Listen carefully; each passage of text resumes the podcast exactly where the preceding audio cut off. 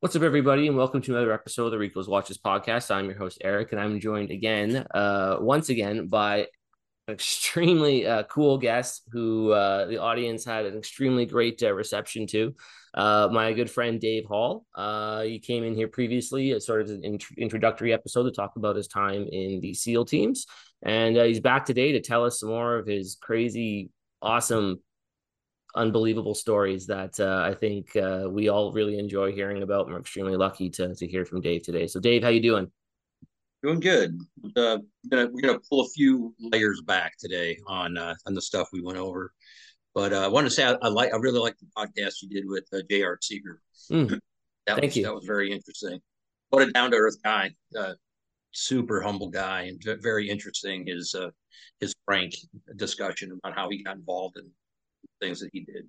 Yeah, it's really cool just to kind of hear about like his background as well too, and what sort of led him into the CIA. I think that that's you know coming from like an archaeology background. I mean, it's it's yeah. kind of, it's kind of like a modern Indiana Jones a little bit, you know. And it was really really cool to kind of chat with him about all that and hear from him too. And and likewise with your episode, I mean, it was outstanding uh, chatting about your background and what kind of led you into the SEALs. And anybody who wants to hear more about that, uh, definitely go and listen to my previous episode with Dave. But Dave, we're here today to hear more of your incredible high speed stories, and I'm extremely excited to get into that. Before we do, though, what do you have on the wrist today?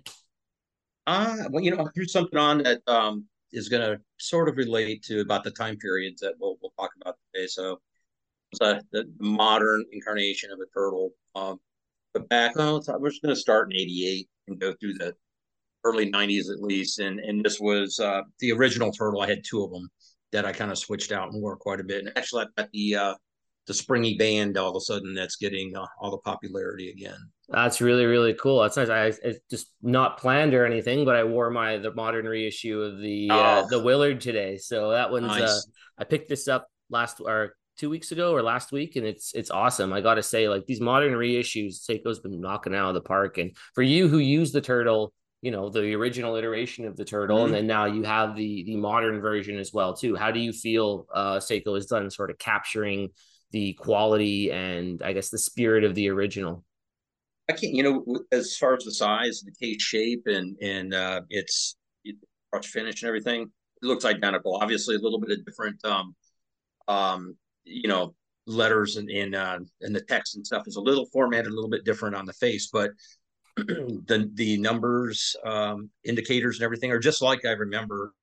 And, and the best part is that it actually holds better time.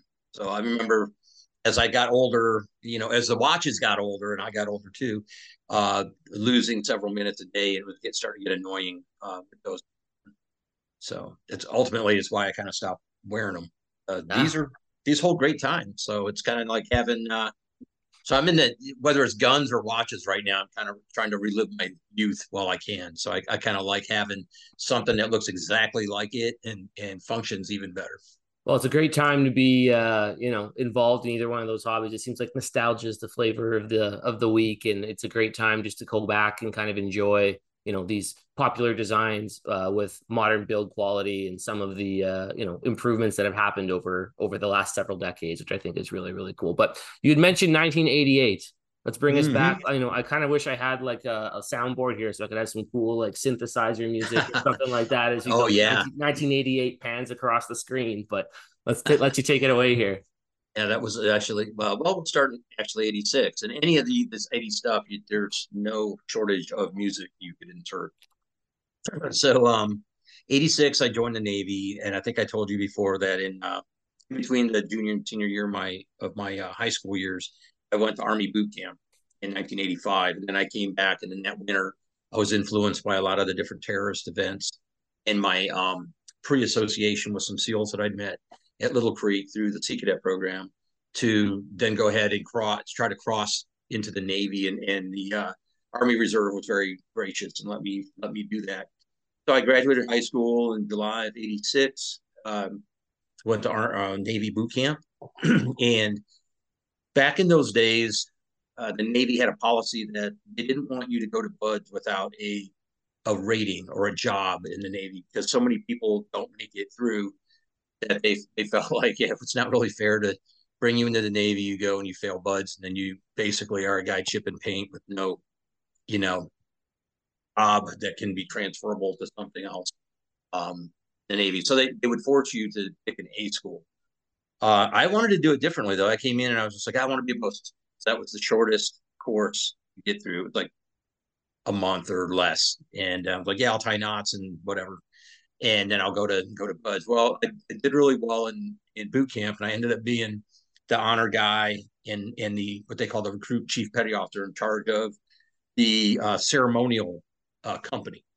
We had a it was called Triple Threat. So they had a drill team, which I was the captain of, and they had a thing that did all the uh, honors flags, and they had it acquired too. Yeah, they did. They had a men's choir.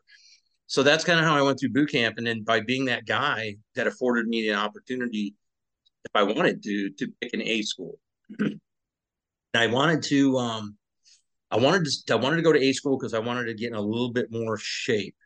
I was in pretty good shape, but at boot camp, you know, you're pretty on a pretty tight schedule, and it's a couple months long, and I thought, eh, I'll have more flexibility to to really really get ready for BUD/S and stick around. Um, I was from that area where where uh, my training, so I was like, I can stick around here for a little bit longer. I had a girlfriend, uh, things were developing there, so I was like, we'll see what goes on with that. And so I uh, opted for Gunner's Mate A School, and I sent you a interesting picture. Hadn't looked at it in a long time. It's mm-hmm. a group photo of uh, graduating from Gunner's Mate A School. So how Gunner's Mate A School was, it broke down in three phases. There was phase one, Gunner's Mate A School, and then you went through this self-paced course called BEE. It was a basic uh, electricity and electronics. And um, it was really interesting how the Navy was doing that then. So it, it, you had these modules, and you basically you could go to school on your own as long as you wanted to. You could do double sessions. Um, so it was a little bit like college, you know, where you can self-pace yourself through it. I was in a hurry, so I jammed through all the modules that I had to go through. And then as soon as that happens, then they go, okay, when we have enough people that have done that, then we then we'll put you in a phase two Gunner's Mate uh, A school class. And then when you graduate that, you graduate your A school, and then then I got my orders to BUD/S and went to BUD/S. So the interesting thing about the picture is every single person in that picture, except for myself and two guys who had come from the fleet, who they didn't have a rate. They were these guys that got stuck without rates, and so they it's called striking. So they asked to uh, become gunner's mate. So they let them kind of work and do uh, on the job training on ship, and they did well enough that they were like, okay, now we're going to send you to the schoolhouse. And those guys got to go on to more technical um, parts of gunner's mate because gunner's mate back then was gunner's mate guns, like the big guns on a ship, gunner's mate uh, missiles, the missile systems, and gunner's mate torpedoes. And so these guys were going to stick around and go to a sea school, Gunner's Mate uh, missiles. Anyways, there was like two of those guys, and then there was myself, went to BUD/S. Every other guy in that picture was assigned to go to the USS Iowa. So right out of boot camp, uh, A school, and then straight to the USS Iowa, World War II battleship. I was uh, stationed here in Norfolk, Virginia. And so I went off to to BUD/S. They went to their ship when they graduated, and uh, I wasn't really keeping in touch with anybody. But there was uh, one or two guys that I had gone through all of that. I'd gone through boot camp, and then we were in A school together, and then they they went to Norfolk. So I graduate BUD/S, and I get orders to the East Coast to Little Creek, which is not very far from Norfolk. And of course, my family wants to come down and visit, and they're all like, "Hey, can we go on a ship? Can we see a ship?" I'm like, uh, SEAL team guys can't just go get on ships whenever they want to. But I was like, hey, but I know guys. So I reached out to these guys that I knew from A school and boot camp who were on the Iowa. And I, and I asked them, I say, I got some family coming down. They want to take a tour of a ship. And they were like, absolutely. So they would take every time my family would come into town, they would take them and just take them through the whole the best tour anybody ever got. And they really, really loved the Iowa. They loved that ship. Um, we were in and out of the gun turrets, uh, all of them. We were below decks, went everywhere. And it was really cool because you could see the guys out there having to scrub down the wooden decks and all this, which to me looked didn't look like much fun, but they loved that ship. They loved their chain of command, and uh, they were really proud of it. So, so I had it in. I was like, you know, when friends or family came into town and they wanted to see something cool, I'd go, "Hey, we'll go tour, tour the Iowa." So I must have been on that thing half dozen times um, prior to me going to sniper school. I do my um SEAL tactical training, which I told you a little bit about uh, last mm-hmm. time, and I, I platoon up and uh, get awarded my trident. And I was uh, from the beginning, I was really, really interested in shooting weapons. Um, I just, you know, for especially for my time in the teams, I, I think I had a unusually high proficiency, and people recognized that. So they were like, "Hey, we're going to send you to sniper school," which was a real honor because, as far as I know, I was the first person from that team to go that hadn't done a deployment yet. So I really didn't want to screw up and make them regret regret doing that, you know. So we uh in started in late February of 1989. I went up to uh, Camp Atterbury, Indiana, and it was super cold. It was still snow and stuff, and we're doing stalks on part part snow, and then you have to go into the low, the low areas to hide, and that's where all the slushy water is. It was it was cold, and um, the shooting was great. Learned a lot, you know, about stalking and all of that kind of stuff. And and on um, the week before I graduated, which was in mid-April, um, we were finishing up our last week of sniper school, and now my platoon was everybody else in the platoon was down in the Caribbean at the in Puerto Rico, covering a big Navy exercise, and so I remember we were out on the range and we came back and somebody said, "Hey, man, there's been a big accident down in uh, Puerto Rico," and I was like, "Oh, is did it involve my platoon?" And and they're like, "No, not directly." Um, our platoon was uh, providing um, uh, direction for naval gunfire from the Iowa, so they were like on the range and calling in fire and stuff on this training range, and um, April nineteenth, nineteen eighty nine that the accident on the Iowa happened where Turret 2 exploded and killed 47 sailors. And uh, a good portion of them are guys, like most of the guys in that picture died in that explosion. So there's only a couple that didn't. And um, I remember, so it was April 19th, and I had to look it up on the calendar on the computer the other day to get the days right. If I remember correctly, the 19th was in the middle of the week around Wednesday or Thursday time period. And then we finished up our course, I think on Friday and drove home either Friday or Saturday. Because I remember uh, being in, in my apartment in Virginia Beach and I heard that the uh, Iowa was coming back into port on, I think it was on the Sunday. It was over the weekend. And uh, I didn't know who was dead and who was alive from my A school class because they hadn't released. I don't think they had released all the full names yet. They were still notifying family, and um, the names were starting to come out, but we weren't sure. So I drove down. I literally drove to Norfolk and drove to the pier, and I was there when it came in, and I recognized the guy that I was the closest with through boot camp and uh, A school was alive, had survived. Was one of the guys that helped save the ship, and he came bouncing down the you know, the gangway, and I saw me. He was like, "Get me away from this ship," and um, that was really, you know, it's like the first people I knew in the in the military that, that died, right? Or these guys from A school, and uh, so I, th- I thought, well, he's got some head stuff going on that, which you know makes sense. I said, "Come on, you want to go hang out at our apartment? You can uh, you can stay there, and I'll get you some beer, talk about it, whatever you want to do."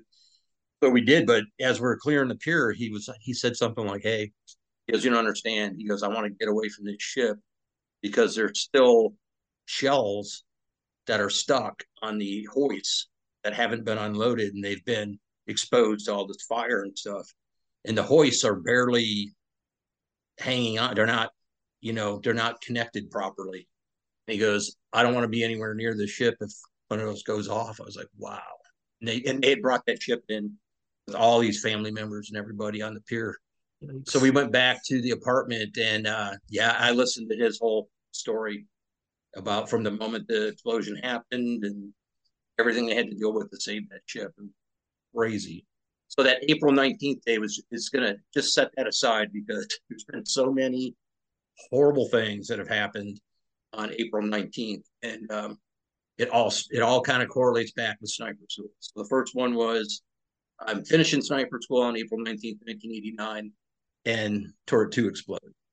And that directly affected me because I knew a bunch of those guys. So where do we go now? We'll uh, fast forward a little bit. Um, in 1992, I was uh, I was getting ready to leave the team I was at and transferred to another team.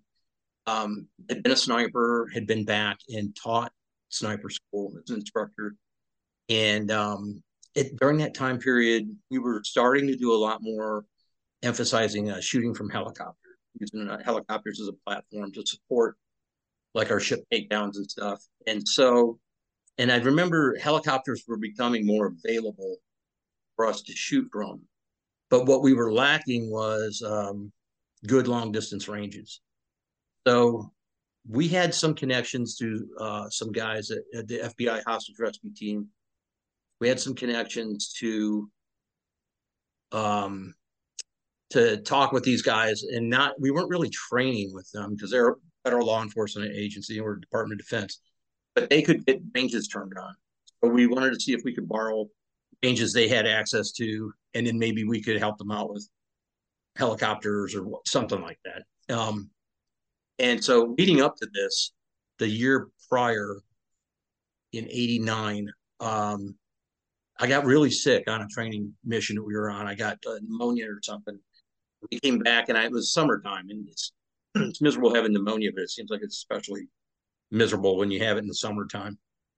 And I was real, real sick. I coughing real hard. And, um, but when you're a young guy and all of us in my platoon were pretty young, so we were very competitive. There wasn't like this a, a, whole bunch of older guys that are like, "Hey, hold on a second, let's let's stop and get this guy well." Everybody's like, "What? You're not going to go in the dive? What? You're not going to go in the jump?"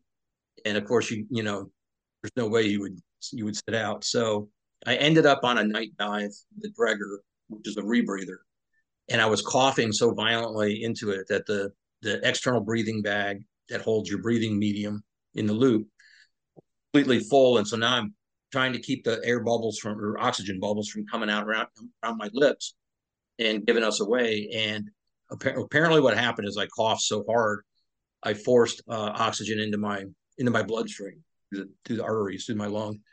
And how that what that felt like, I didn't feel anything in my lungs, but all of a sudden I started feeling vertigo.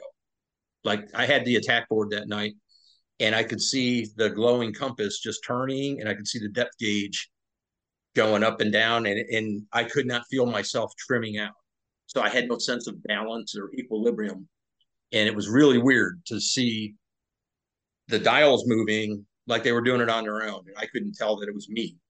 Um, and eventually I got, we got kind of deep and I realized I couldn't control my depth. And I started to not really know where up was. I would have had to let a bubble out to know where up was and I had a great swim buddy. He knew something was wrong because we dove a lot together. He knew immediately something's really, really wrong. So he did an emergency ascent with me and got me to the surface. And um, and I was messed up for for a long time after that. Um, didn't didn't feel very good and had to go get treated uh, at a bunch of different hospitals. And uh, ultimately, it was my fact that I was really young that I was able to recover from it. Um, it took took a while. And during that same time period, what had happened is the Navy wanted to make sure, and this rightfully so, they want to make sure that they're going to get at least three years out of you once you, you know, become a SEAL. So you sign a document saying that you agree to uh, obligate yourself to serve for 36 months after you graduate, but which I had done. I totally intended to do that. But in my case, my enlistment uh, overlapped. So I didn't have three years of enlistment left. I had like two or a year and a half or something because I had came in on a short enlistment enlistment, and I was absolutely, uh, in, you know, excited to reenlist. I just started getting healthy again. I was like, yes, I'm going to reenlist, and I go down, um, do my paperwork, and they go, hey, we, we can only give you instead of four, you reenlist for four years, and they give you four years of what's called SRB. It's basically a bonus for for reenlisting. Which, when you're a young married guy, you're like, yeah, you'll take all the bonus they'll give you. And um, they go, uh, oh, by the way, uh, yes, you're going to reenlist for four years, but we're only going to give you three years worth of the bonus. And I'm like, well, how does that work? And it was it was a technicality based on the fact that we signed a document saying that we would obligate for 36 months. Somehow made the, made it possible for the Navy to basically rip off a year of, of uh, bonus, mm-hmm. which was kind of a pisser, you know, when you're young, young petty officer, and you're like, man, I could use that money. So I had a fantastic commanding officer at the time, and he took me aside and he said, "Hey, I, I hear what's going on. Um, would you like to explore other opportunities? We, would we'd, we'd like you to reenlist. You're welcome to reenlist. We endorse you for reenlisting. But on the other hand, it's not us. We can't control it. It's the Navy. And if the Navy's going to kind of screw you, I can give you some um, other places to look and see maybe if that was some, something else you want to do, which I really appreciate. So he set up uh, like a week for my my wife at the time and I to go up to Washington D.C. And he knew all these people from his, you know, he was a very seasoned SEAL officer and had uh, had worked with the marshals and the DEA and all these people before. So, so here I am, this uh, E4, and I'm up in Washington, and I go in and I one of my first uh, things was to meet with the DEA and talk to them about uh, their special programs, which was funny because we were only uh, we were only a few weeks away from invading Panama, and I think those guys assumed that I must know know all about the impending, you know, raid of in Pan- Panama and what they were going to do with uh, Noriega and all that, which I I was happily ignorant of. I, I, knew something was in the wind, but I definitely wasn't read in. So that that was a weird meeting because I remember them being like, "Okay, yeah, well, maybe we'll see you down there in Panama." And I was thinking, how the hell does that work? But then the next one that was interesting is I met uh, with the Marshal Service, and that was really interesting because I didn't know much about the Marshals. I didn't know.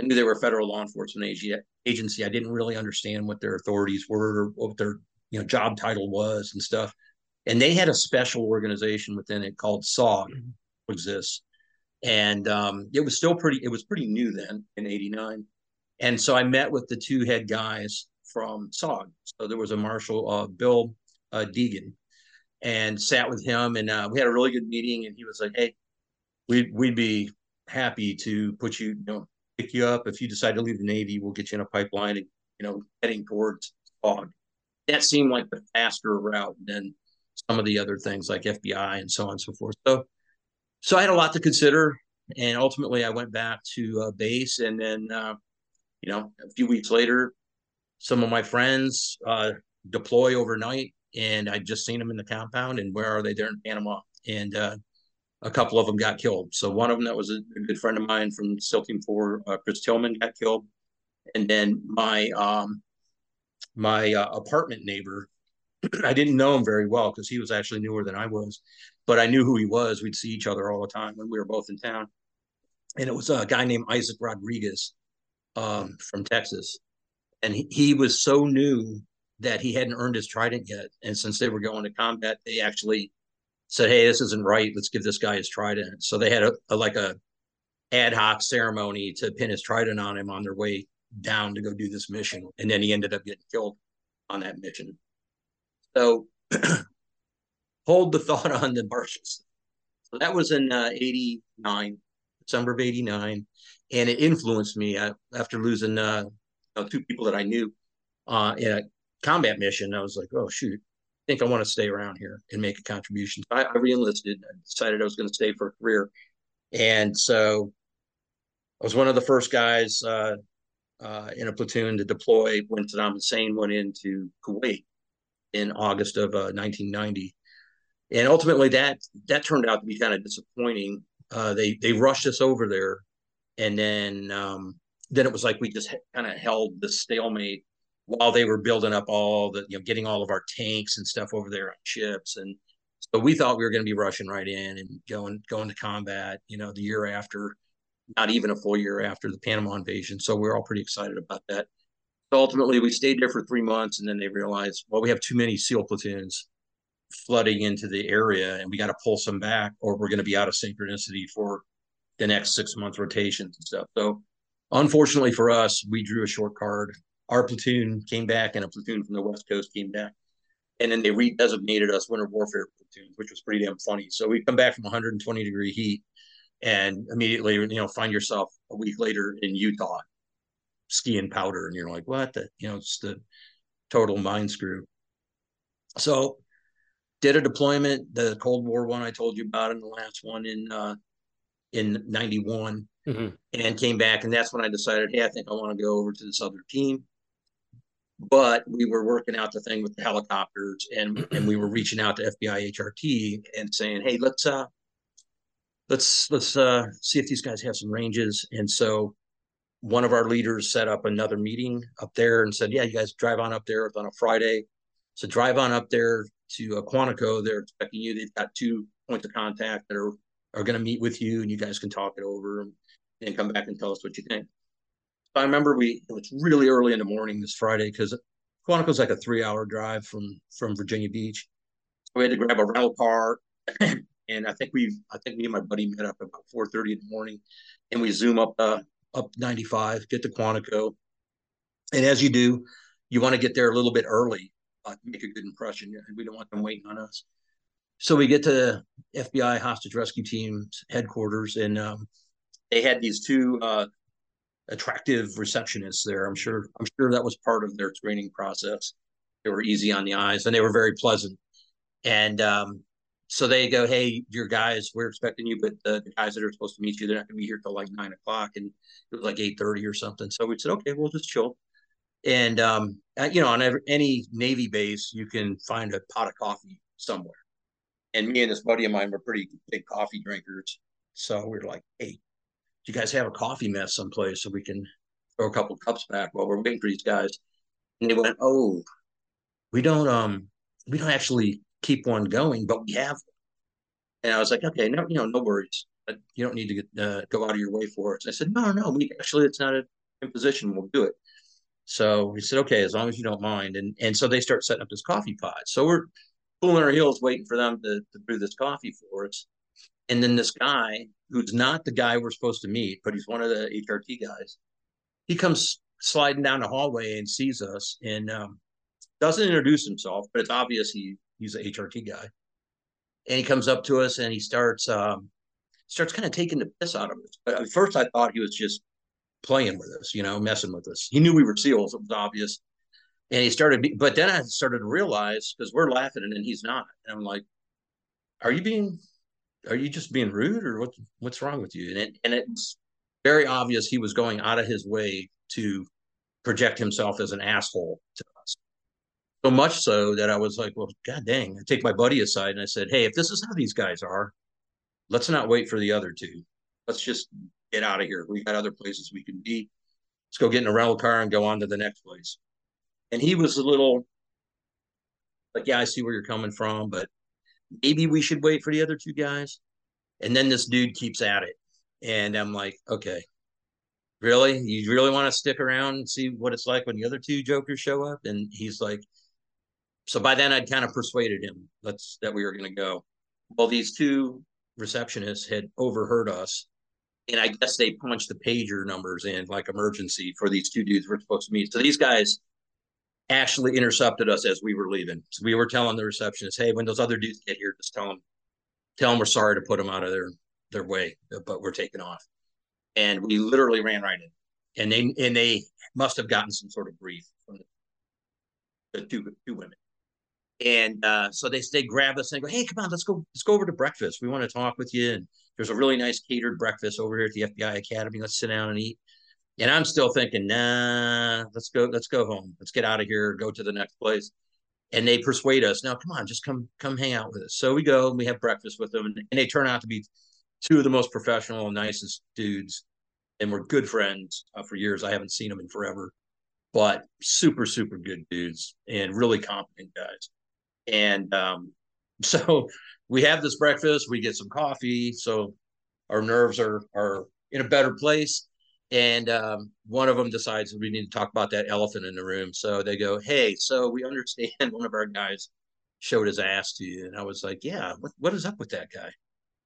And they go, "Well, you know," they said, "You know how every unit has its ten percent, meaning ten percent that probably shouldn't be there." And I was like, yeah, but man, he goes, well, you, hey, you guys have them too. I was like, all right, well, that's fair. Yeah, we do. But I was like, what is this guy's doing, man? I said, and I have to uh, explain the circumstance because I don't know if you watch other people's podcasts, but I just saw one within the last week. Uh, Andy Stumpf, who's a who's a retired SEAL, I know who he is. I don't know him personally, and I generally I, I like his podcast. So I was my wife and I were watching it the other day, and he had an FBI HRT veteran named Chris Whitcomb on, and Whitcomb was explaining the day that I'm talking about, that Friday. He was explaining that day from his point of view, and it's funny how you can remember it completely differently. It depends on your frame of reference, right? So I'll, I'll offer a frame of reference that I don't think he or any of those guys as HRT guys could see of themselves. But to us, me and my partner, it was very obvious. So what had happened from 90 to 91? The Gulf War, right? First Gulf War. So we had Desert Shield, which I was a part of, and then when the combat operations launched Desert Storm. And then here in the United States, and I don't know if you have if you're old enough to remember this, but when when everybody came back, Desert Storm was very short, you know, just a few months, and then boom, it's done.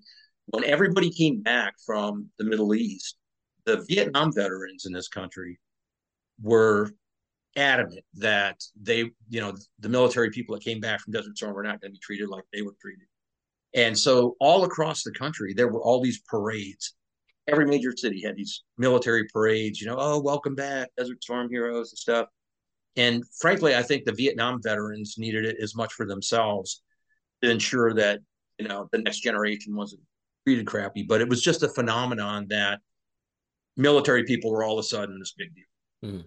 Well, who does who did HRT work with? The tier tier one military guys.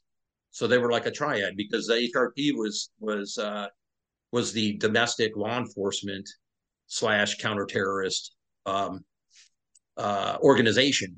And so they work very closely with Army's Tier One organization and Navy's Tier One organization. Well, th- those guys and all the rest of us got to go do a little something. It wasn't huge, but you got that dip your toe in it and come back and go, all right, we did something. We we went out and we did these operations, and now now we know our our stuff works, right? Our fix work or what have you. They didn't get that. And they also didn't get the accolades because no reason to take them to overseas, you know, aid a country. And I and honestly, you could smell, you could feel it when you went into the compound that they felt like they'd been left behind. Mm. That they still hadn't they hadn't had their moment yet of recognition and proving themselves. It was palpable. And this one dude his energy was that on steroids. Like he would just wanted to come up and throw it in our face, you know, that he disapproved of us for some for whatever reason. And and so I remember at breakfast, and this is the one that's gonna gonna get you. I remember saying to these two guys, they're like, "Hey, he's just our ten percent. He's just a guy that, you know, he's a nice guy, but maybe he shouldn't, you know, be an HRT guy." And I said, What is his background though, man? I said, He doesn't seem like a special operations guy. And you have a lot of former special operations guys. And I said, Well, he was in the Army. I said, Okay, what else? Oh, he went to West Point and then he was in the Army as an officer. It's like, well, he wasn't a range, ranger or special operations guy because he doesn't have the confidence. There's something wrong with him. He said, nah, I think he was like a field artillery guy or something like that. I was like, well, I said, you know what? I can put my finger right on it. I know what it is. And they said, What is it? I said, This guy, this guy is dying to prove that he can kill somebody. He's dying for that moment to prove that he can he can pull the trigger on someone. And my my buddy agreed with me, but he wasn't like you know, he was like that kind of offensive to say to these guys. We just met them. And they were shocked. They're like, oh, you know, no, man, I don't know. I think I go, no, I don't know. That's exactly what it is. I said, there's something wrong with this guy. I said, you, you should probably watch it.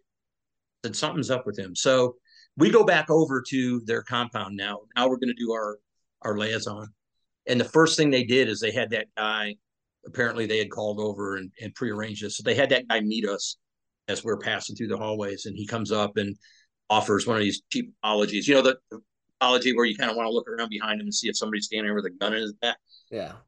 And uh, and he's like, "Hey, man, sorry about any misunderstanding this morning or whatever." And I'm thinking, I misunderstand anything. You're you're just an asshole. Mm-hmm. And um, but we let it drop, right? Because they're making their effort. And he hands us his business card.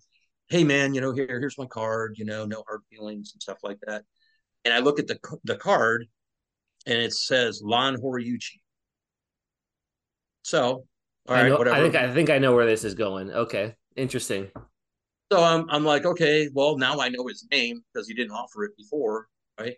So we're walking through the compound. It's about mid mid morning, midday, getting close to lunchtime, maybe around lunchtime. We're in the cage areas and they're showing how they organize their cages, which is just like we organize ours. And uh, somebody comes rushing in, and we see guys grabbing gear and putting it on uh, rollaways to take take out, put on a pallet. And, and uh, so we're watching this scene unfold. And uh, I say to the two guys that are our chaperones there, I'm like, hey, is this, uh, do you mind me asking this? Is this a drill or, because we did a lot of stupid drills on our side of the house back then. So that wouldn't, wouldn't be uncommon. So is this a drill or is this something real going on? He goes, oh no, man. He goes, this is, uh, this is for real. I said, well, can you tell me what's going on? Which we're interested. He goes, yeah. He goes, uh, there's uh, some marshals have been shot up at this place in Idaho called Ruby Ridge. And I was like, oh, you're kidding me. He goes, no, yeah, they killed the, the lead SOG guy, Bill Degan. And I'm like, Bill Degan? I know Bill Degan. You know, yeah, he's dead, man. He's down and we got to go out there and, and we got to go deal with this. Holy crap, you know? So we ended up staying the rest of the day. The, the one group went to Andrews and flew out to Ruby Ridge while we hung out with these other guys the rest of the day. And uh, and then me and my buddy get in the car, and so it was kind of a surreal day, right? So we're driving to our next destination, and I'm like, this was a weird day starting this morning with that guy Lon. What the hell was all that about? And it said, and then these guys get called out, and they're going out, and it's because a guy that I know got killed, and details were very sketchy. You know, you're turning on the TV and you're and you're being fed what the news wants you to know. and uh, 24 hours later, come to find out, Lon did kill, but he killed Vicki Weaver. And the interesting thing about that is that, you know, there were there were at least three witnesses to me making that statement about Lon over breakfast. Um, there were more witnesses that witnessed his behavior towards me and my buddy when we when we arrived, and uh, I think it was pretty well known how he acted. I don't know if they spread the word about my comment about what I thought his motivation was, but I think it's interesting that somebody, and it happened to be me, made an observation about his state of mind 24 hours before he did take somebody's life. And that has never seen the light of day. That, was never brought up in a federal court. I just don't feel like somebody might have said, well, it doesn't really matter. It's, you know, whatever. People act like idiots sometimes. But isn't it curious that that never, like, wouldn't the Weaver family at least have been wanted to know that somebody felt that way? Well, it's interesting you bring that point up, and I kind of wanted to get your opinion a little bit on that as well, too. Like, more as a private citizen, I guess, and obviously things are sort of different in the American side of things than they are in the Canadian side of things. Mm-hmm. We look at it, you know, especially in law enforcement from a certain perspective, um, you know, about kind of some of the tactics that were used and obviously some of the not so great elements of what happened at Ruby Ridge. But what was your take on, I guess, what happened at Ruby Ridge? You know, as much of a perspective as you're willing to share. Obviously, it's a controversial time. And then obviously, with this, um, this individual you're talking about, then that carries on to another kind of major federal law enforcement uh, incident that happened as well too. So, what is some of your yeah. perspective on that? Well, I think it's interesting. Uh, so, when you talk to anybody that was there, that was actively involved, um, or you see their interviews, you know, at this age that we're at right now, and and for many years prior to this, everybody seems to have the common theme of, well, it shouldn't have happened, you know. Uh, and I don't want to hang the weight of all of that tragedy on that one man. Mm. But he's certainly a component.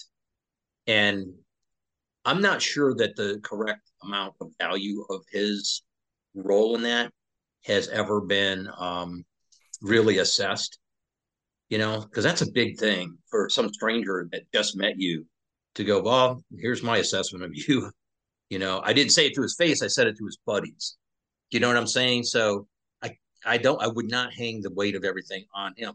But I think what you see, and, and you'll see this again in another example, mm-hmm. is there seemed to be a, um, a incremental escalation in force driven by a fear that when all the dust was settled, when you look at why did the fear exist, the fear was more about uh, incorrect assumptions mm-hmm. than it mm-hmm. was on accurate information, mm-hmm. right? So, like, the, and some of it I think was uh, agenda driven. Um, say, for example, like SOG, SOG was new, and I think they were trying to get involved in whatever they could so they wouldn't go away, right? And um, so I think that what ended up happening there is you know, most people will say that this was like an entrapment case that ATF started against this uh, Randy Weaver for the purpose of trying to get him to turn as a witness on his parishioners and his church. Mm-hmm. And, you know, we could have this whole sidebar discussion right. when we get to Waco on our, do you think those people were odd? You know, very subjective, but there's, some people might think that Randy Weaver's uh, religious view, views were not in line with theirs. Okay, but he's free to have them. Mm-hmm. I, agree with that. And um, I think it's a, I think it's a foolish errand to try to, to um, do a case on somebody where you leverage them. You try to get them to do something that you can then say, "Hey, I think that's that's wrong. That's a crime." So we won't punish you for the crime that we coerced you to do if you tell us details about the people that go to church. Mm-hmm you know, and you could use other, you know, or whether what it what could be a gardening club for all I know. I'm just saying that I think I'm like, man, that's a bad, that's a slippery, slippery slope, you know. Well, it's not even it's not even that. Like you know, even just from again, like obviously, I, I can only speak from a Canadian side of things, and obviously mm-hmm. the laws here are different. They're based on the British Commonwealth. They're not, you know, things are different over there uh, in America. But like when you talk about things like when they were going onto the property there at Ruby Ridge, and you have mm-hmm. guys showing up, uh, uh, apparently, if I'm at least the things I've seen, the guys showing up in in ghillie suits, not identifying themselves as local local law enforcement or federal law enforcement. They shoot his dog, they shoot his 14 year old kid, or at his 14 year old kid, yep. right? Like the whole thing sort of seemed like who who decided this was the way to go about doing this then you go into like all the stuff yeah. with like the messed up court dates and all the paperwork that wasn't done yeah. properly so then like was it even a lawful arrest like there was just so right. much stuff that didn't and again always an escalation right, right. So and that... it seemed like like you were saying it seemed like there was an agenda to sort of prove hey we can do these tactics and do this cool high speed stuff and then yeah. they get in a gunfight with a 14 year old and turn it into one of the prolific stand or standoffs in in american history right right yeah, and, and yeah, and you know, to when I listened to Chris Whitcomb last week on Stumpf's podcast discussing uh, his firsthand account, and he dis- discussed that they're walking through the woods, going uphill to get in some sniper positions once they got there, and that they were met by some other FBI guys who were on the scene, uh, ostensibly in charge, right, and, and mm-hmm. probably part of the nego- negotiating team, or whatever that gave them a uh, conflicting set of rules of engagement to anything they'd ever done before, which was actually it was it was seemed straight more like kill than kill capture or apprehend right it was mm-hmm. it wasn't like hey you're authorized to shoot if you are in uh, bodily danger you know or one of your someone else is it was very very liberal and he into his mind the way he expressed it he never never had anything like that handed down to him before, right? Mm-hmm. So this isn't this isn't the, the LA Olympics, and you're trying to get somebody that's about to actuate a dirty bomb. This is a, a dude who missed a bench warrant. Mm-hmm. And yeah, okay, there was a, there was gunfire, there was a dust up, but do we really know what happened? That thing hadn't even been investigated. Everybody was taking the surviving marshal's word for it. Um, although, like you like you said, if you have somebody that lives on a mountain and they live off the land, primarily because they're living very meagerly. You think there isn't a blade of grass that gets broken that they don't notice when they mm-hmm. go out looking for gear or what have you? Well, and, so, and with the bad with the background as well too. Like you know, he was a, I think he was a, it was an Army Green Beret as well too. Like he especially knows a lot about you know survival and maintaining his perimeter and things like that as well too. He's not just a normal mountain man I, either, right? I think that was actually conflated and not by him. I think that was conflated by the government as well. So I had know a little bit about this because I told you I was in the 12, uh, 12 Special Forces group, mm-hmm. but I hadn't gone to SFQ course and graduated, but I was in the unit. And I think that's what he was. I think he was a guy that was a drilling reservist or even mm-hmm. on active duty, but he was more in a support role than okay. somebody who actually from started on day one and went through all three phases of the Q course and got his special forces uh, tab. So that's a big difference. So mm-hmm. having been, that'd be like the guys that, uh, whatever, did the admin stuff around, you know, kept our boat engines running and stuff. The SEAL team being put on an equal plane as a as a SEAL operator. I think that's what they did, and it, I'm glad you brought that up because I just think it was one of these things that just kept.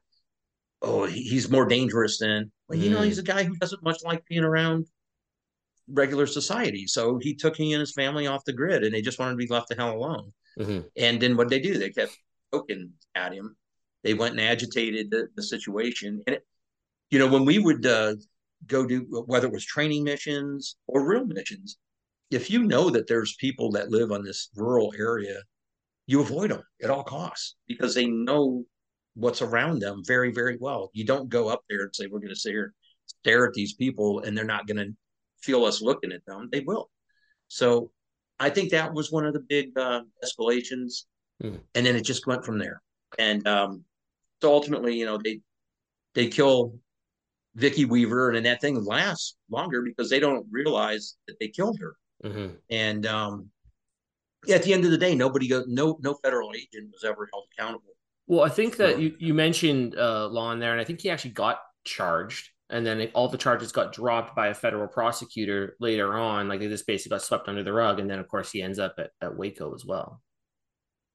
Yeah. So, so I think so. I don't. I don't think it had been resolved uh, by the time Waco happened because Waco wasn't that far after. So okay. I think he he was still.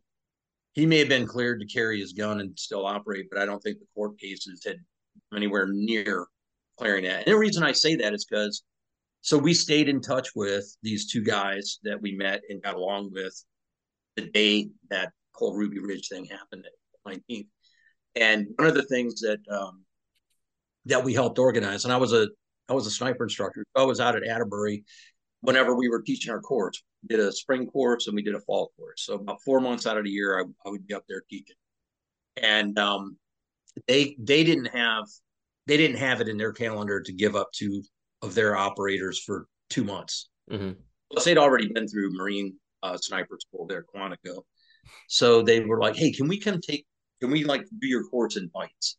Because they were really interested in some of our observation techniques. They were interested in some of our stalking, how we taught our stalking and the standards that we had. Very similar to the Marine Corps, but a little different. They're interested in some of our our shooting stuff was really different than the Marine Corps. Uh, the Marine Corps um, dialed in for everything, and we we shot whole and uh, and held wind, held wind. That's that's a different style, and that was all attributed, ironically, to Carlos Hathcock. Um, so, and actually, going back to that, uh, I told you about the day that I went and picked up my friend from the USS Iowa.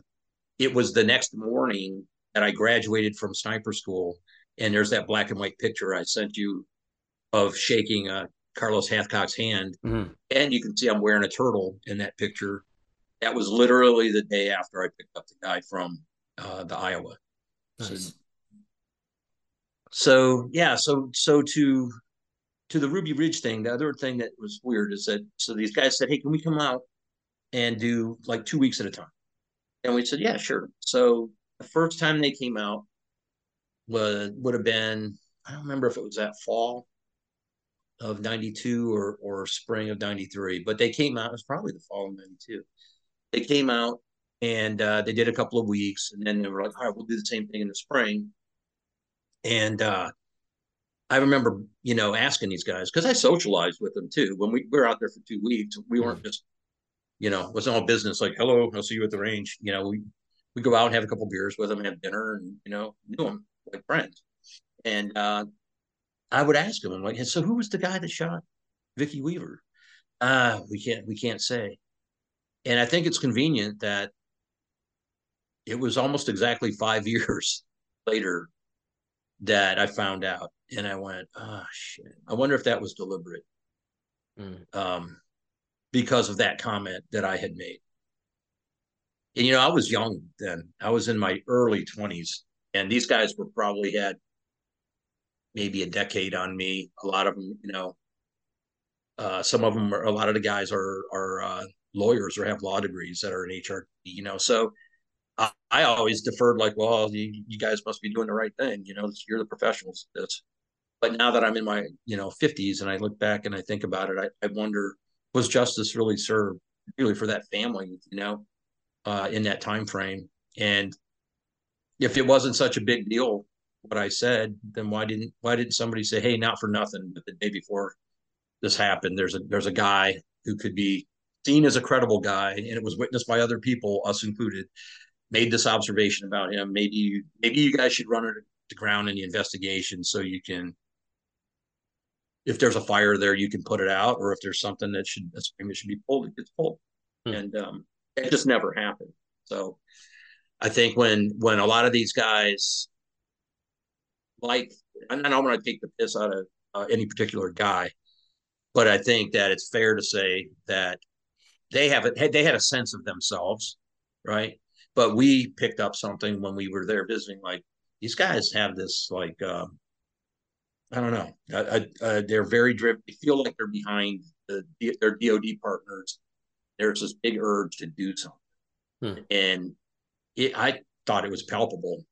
And um, I don't know why that wasn't accounted for. But and the thing is that since it never got addressed, I would say that it's it could happen again. You know. Yeah. But I don't think the lesson's been learned, really, you know.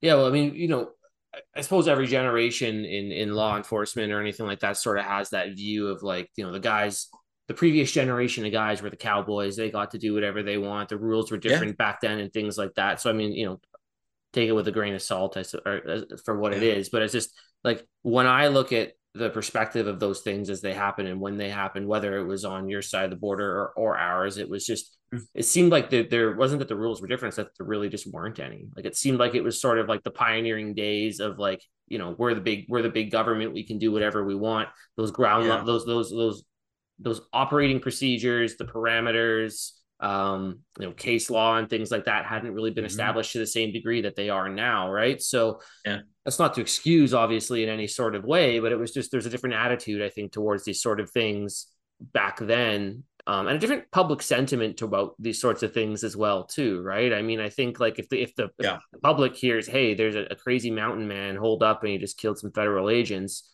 you generally have a little bit more public support to just go in there and deal with it however that happens. Whereas nowadays i think people you do till you don't though right? Right. And, and so yeah they I, I and, and you're touching on and that siege was going on the way it was played out in the media i would think that most of the country thought well I hope they get this maniac under control you know off his mountain.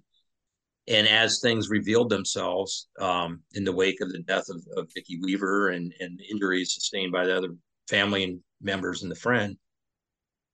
I think that the, the apparatus saying the federal government poured more gas on what what could be at best called a simmering, you know, mm. um, ember of of dissent against the government. You know, this so-called domestic terrorism stuff or whatever.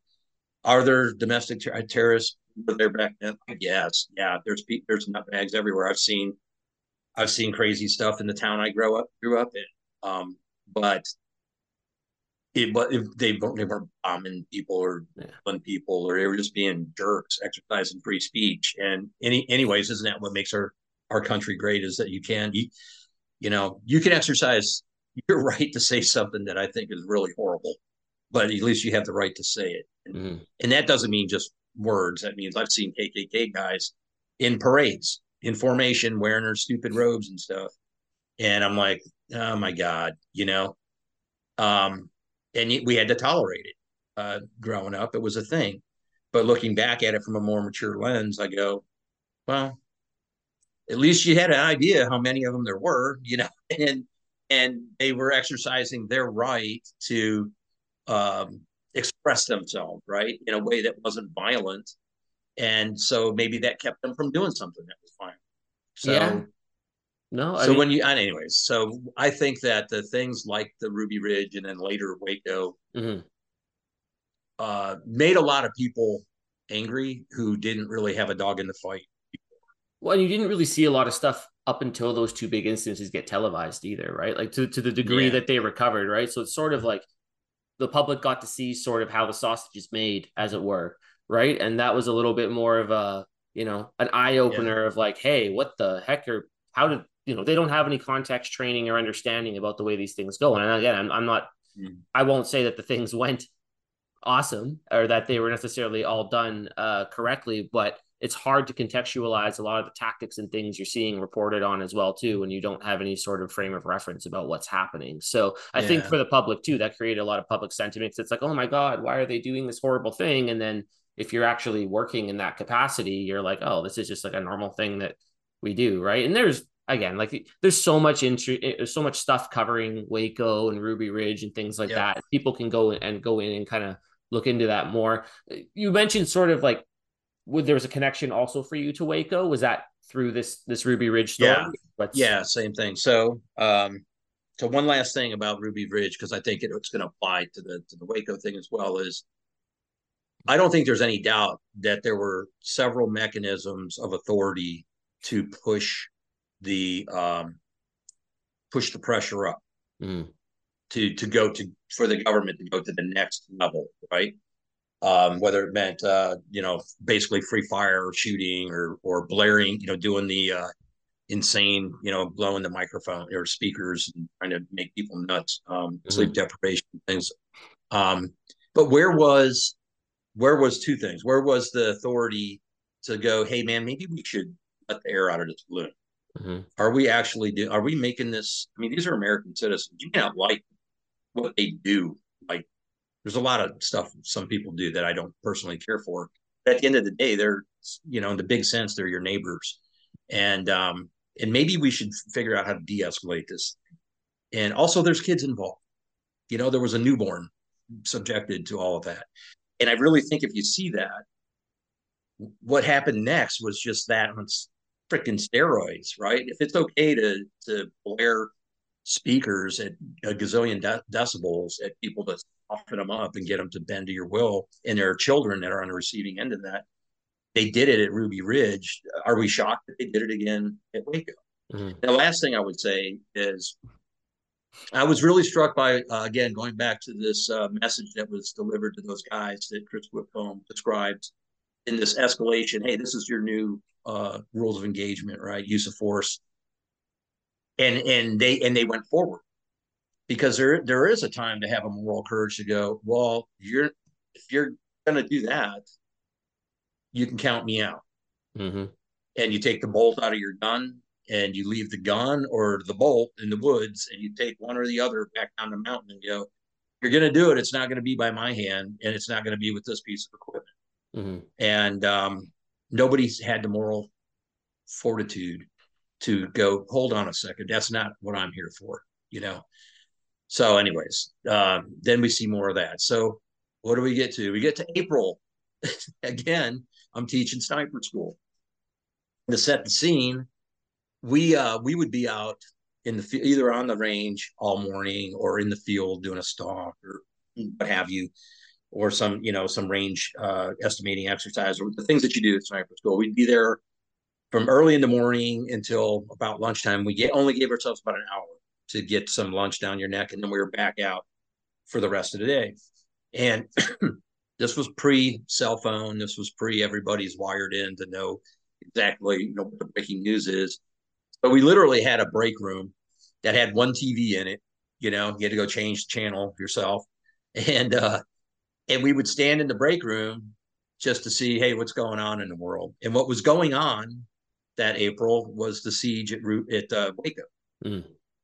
And so we're getting into, you know, every day because sniper school is two months long, right? So we're we're in there going, man, going, well, these guys are still in here. And then we'd see the buildup. And then I knew that guys that I knew from HRT were down there because they were communicating. And uh, because they were, I wanted to come up and do part of the course. And they were like, hey, we're going to be delayed. You know, obviously we're down here. And I'm like, yeah, I get it. So one day in the lunchroom, April 19th, standing in the lunchroom and we're eating chicken and staring at the TV, and somebody goes, "Oh man, they're ramming the building with with tracked vehicles. It looks like they're going to force this thing to come to an end." And then somebody goes, "What is? Is that smoke?" Yeah, man, there's there's smoke in the building, and in the amount of time it took us to have lunch, even faster than that, that whole damn place burned down, burnt down right before our eyes. I was like, holy jeez. And also all of us go back out to the range, all the instructors, and you know, we're trying to get work done and get get the, shoot, the students dialed in. And but I mean, definitely everybody's talking about it. like, I think we just saw a bunch of people incinerated on live TV, and, and what the heck? So that was the talk of the of the day. A long day shooting, and when, when it was done, I, I decided I was going to go down the road to a um, little restaurant that was only a couple miles outside the base, uh, very limited places to eat. So I go there and I'm sitting there eating, and the bartender, after I've been there for about an hour, she uh, she goes, "Hey, you have a you have a call behind the bar. Who's calling me here?" So I pick come take the phone call, and it's the base. It's our guy on watch at the base, and he goes, "Hey." You got a phone call from uh, your FBI friends, and they need your assistance tonight. I was like, well, what's going on? And he said two of them, and he said their names, and it was the guys that I had been working with. Like, yeah, what's what's what's up? He goes, they're flying into Indianapolis tonight, and they're wondering two things: can you go pick them up, take them to the local FBI office to them to get one, grab one of their vans, and then can you set up a barracks room for them in our in our barracks uh, for a few days? They're going to be here for a few days. I was like, oh yeah, okay. So I went and drew rooms for them, so they had a pad to crash. And I drive up to Indy, and I pick these guys up. They come off the plane completely smelling like a house on fire. Hadn't even changed clothes. I mean, they smelled like smoke through and through. And they were all excited, you know, like, wow, man, I'm thinking, well, I'd be gassed up too if I just saw all these, you know, people get killed. So I take them, they get their van, they come down. We hang out and they talk, they're talking about it that night. And I, I was a little bit like, wasn't sure how to put it in a frame of reference, right? Because part of me was like, are these guys like excited like this was their validation moment? Or are they just is this just nervous energy from mm-hmm. seeing this horrific event? Could couldn't really put my finger on it. But the next day they wanted to to take about an hour and brief everybody, all of our students, on what they, they did down there, you know, sniper stuff, what they saw.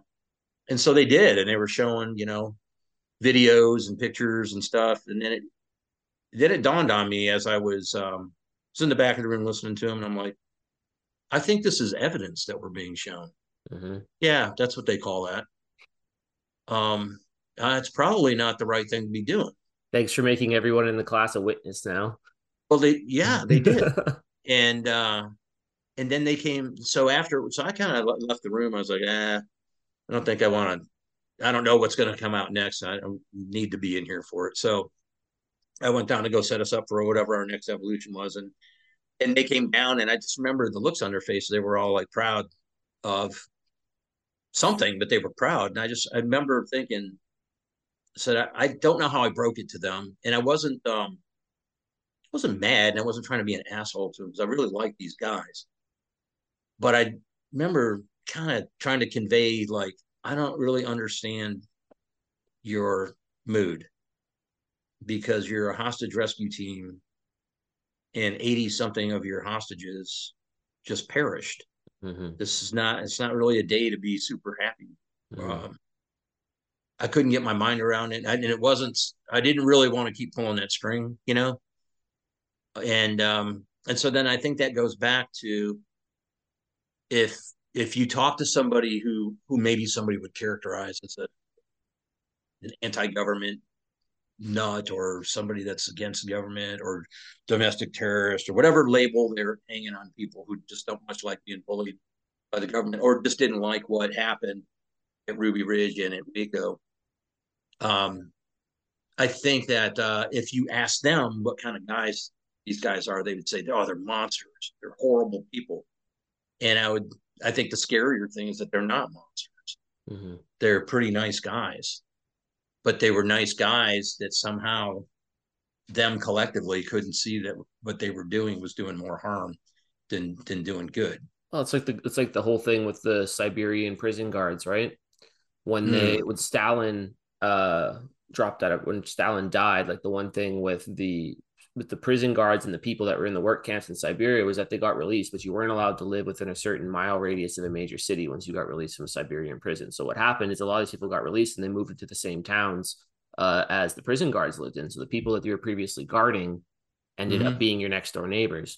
What ended up happening is when Stalin died, all the prison guards started to see all these atrocities, the things they were doing, and they thought that they were just doing the right things. They were just normal guys with yeah. a job trying to, you know, you're living in the USSR, you're trying to survive. You know, it's great to have a job, or else you'll end up in one of those camps as a prisoner, right? Mm-hmm. They all they all killed themselves once they realized that you know they thought they were doing the right thing and they they didn't do it anything with any sort of malice in their heart or intent they were just doing a job yeah. and then they realized the horrible nature of what they were actually a part of right yeah. and it's sort of the yeah. same thing you're describing where it's like these guys you know they're doing their job they're doing what they're trained to do they're following the parameters that are in place at the time and you know mm-hmm. maybe maybe the historical lens has provided some context it's hard to say people don't want to admit that they did some that they were a part of something like that and what they did was wrong or at least maybe that the part of what they did maybe maybe maybe the part of what they did specifically in, in their involvement wasn't wrong it was by the book and whatever but some of the things that, some of the things that happened were you know i mean and going back from like a technical point of view like my understanding is when they rammed the compound and they put mm-hmm. in the the smoke it was actually like a incendiary kind of like mix that you know it was a was a, like a cs yeah gas if, that if, that it was flammable when yeah when it gets to a certain parts per minute parts per million in an enclosed space, it's actually quite combustible. But that seems like something that uh, someone at that level should probably know. Yeah, well, and I mean, I, I think that I know a guy that was down there as well that put the microphones in, so they they had very good uh, information on kind of what was happening in there. Um, I think so. I'm not a. I'm not a. It's, it was. It was the Davidians were good and these guys were bad kind of guy. Yeah. I'm saying there was a lot. I, I, do think that they set fires in there. They, it's, there's evidence that they, they did that. On the other hand, this guy, you know, Koresh, was telling them that these things were going to unfold, and the FBI played right into their hand and did, mm-hmm. did exactly the goofy stuff that he said was going to happen. So, you know, when you're dealing with cult like people, because um, that's what you kind of call it, right? Um, you you have to account for that. That what if you do the things that they said are the terrible things that are going to happen? All you're only giving more energy to their leader, whether you like that leader or agree with that leader. Um, so I think it both. It was foolish to pump the gas in there, and it was also foolish of them to set fire. But digress a little bit. Let's go back to the kids. Mm. So, and I'm not going to say that the U.S. military has been has a perfect in in our warfare. So I'm not even not getting on that that yeah. uh, pulpit. But what I will say is that many many times in my time in the military, and I know it's existed prior to me being in, and it's happened since I've left, is that children are very often the means by with and through we uh, show our softer side and and are connect with the adult that they're really the ones that we're more concerned about is the activity of the adults. Mm-hmm. Um, but we'll do these things like you've, I'm sure you've heard of med caps, and we were constantly finding opportunities to okay, your child has an abscess tooth. Hey, mm-hmm. we have a guy that can fix your child's abscess tooth. You know, uh, your your child has a bad infection in its leg. We can uh, clean that up and bandage it and, and give you antibiotics. And you know, one of the things that you that makes people universal is everybody loves their kids everybody loves their own kids. And so we've always uh, tried to, if children were involved, to see them as an asset uh, in that way that you could make that inroad possibly uh, with the with the adult family member. And for the life of me, I don't understand why they didn't treat either one of those sieges in that way because there were very very small children. You know, there was a very small child uh, and a um, and a teen, teenage boy that was left alive at Ruby Ridge. And then I was it, it bothered me. And I wasn't even there. Wasn't my operation. Um, but it's just troublesome that it happened in America. And many years later, a few years ago, my wife and I were traveling through Texas, and I said, you know, I'd really like to go there. I want to put it into scale. I actually just want to walk around. I've seen it on TV a gazillion times. I just want to go there and try to, in my mind, get a scale when you're standing there. And we went, and uh, there were Branch Davidians left there. And damn if they are not the nicest people I've ever met. Hmm. And they had no uh, outward animosity. There were memorials for everybody. There were memorials for the ATF guys. They're, they they kept them clean. They put kept flowers on stuff, and their attitude was it shouldn't happen. Mm-hmm. You know, um, some and I think there's a couple of sects of that. Some of them think Koresh was a nut, and some of them were like, oh no, he was the Messiah. Um, so uh, they're not even all in agreement in that way. But I didn't. What I didn't get from them was a sense of hate for anybody for what happened. But then you go over. There's a monument to their people, and what what really gets you if you go, if you ever get a chance to go, you should go. One, because you'll be shocked at just how things laid out. Two, that the Davidians that are there, and one of them, the one of the ladies there was one of the people in the siege, mm. and um, her little daughter was like our um, who was far too young to have been been alive during that time, but mother was. Um, and you see how many kids' names like one year old, many months old. I mean, so many young kids died in that. And you're just like, God, how, how did that happen? Mm-hmm. And one other thing without being creepy, when we were looking at the, there's a building that's rebuilt on where the center of the big building was. It's not as it's not nearly the size. The compound isn't isn't there anymore. But they've rebuilt the center building, and actually the the door and everything lines up with where the old door was. That, but I, you couldn't help but be drawn to look back to the left as you're facing the front of this is a pool that they had. An in-ground concrete pool, and prior to that, there's a square. There's a concrete pad that has a square hole opening in it, and it it's hollow underneath. And my wife and I could not stop looking in that direction. It was really drawn to like there was just something eerie about that open hole just to the left of the building. And as it turns out, that's where the majority of the children um, and women were found. That's where they were. They were in there covered with uh, wet wool blankets, and that's pulled most of them out. Yeah. So there still seems to be an energy. Like there's no there's no sign that tells you that. You have to kind of find that out later. But um, yeah, weird. Mm. Yeah. So then, so then we fast forward to another April 19th, and I'm in that same break break room because we use the same buildings and stuff over there, and I'm having lunch, and uh, turn on the TV and uh, breaking news: giant explosion in Oklahoma City. The Murrah building's bombed. Okay. And uh, obviously, that's uh, you know they say Timothy Timothy McVeigh did it. I, I don't know. You know, I, I don't know. I don't, I don't think it happened exactly the way they say it happened. Mm. Um, and I, I can explain that. Um, but something happened there. Obviously, somebody blew the building up.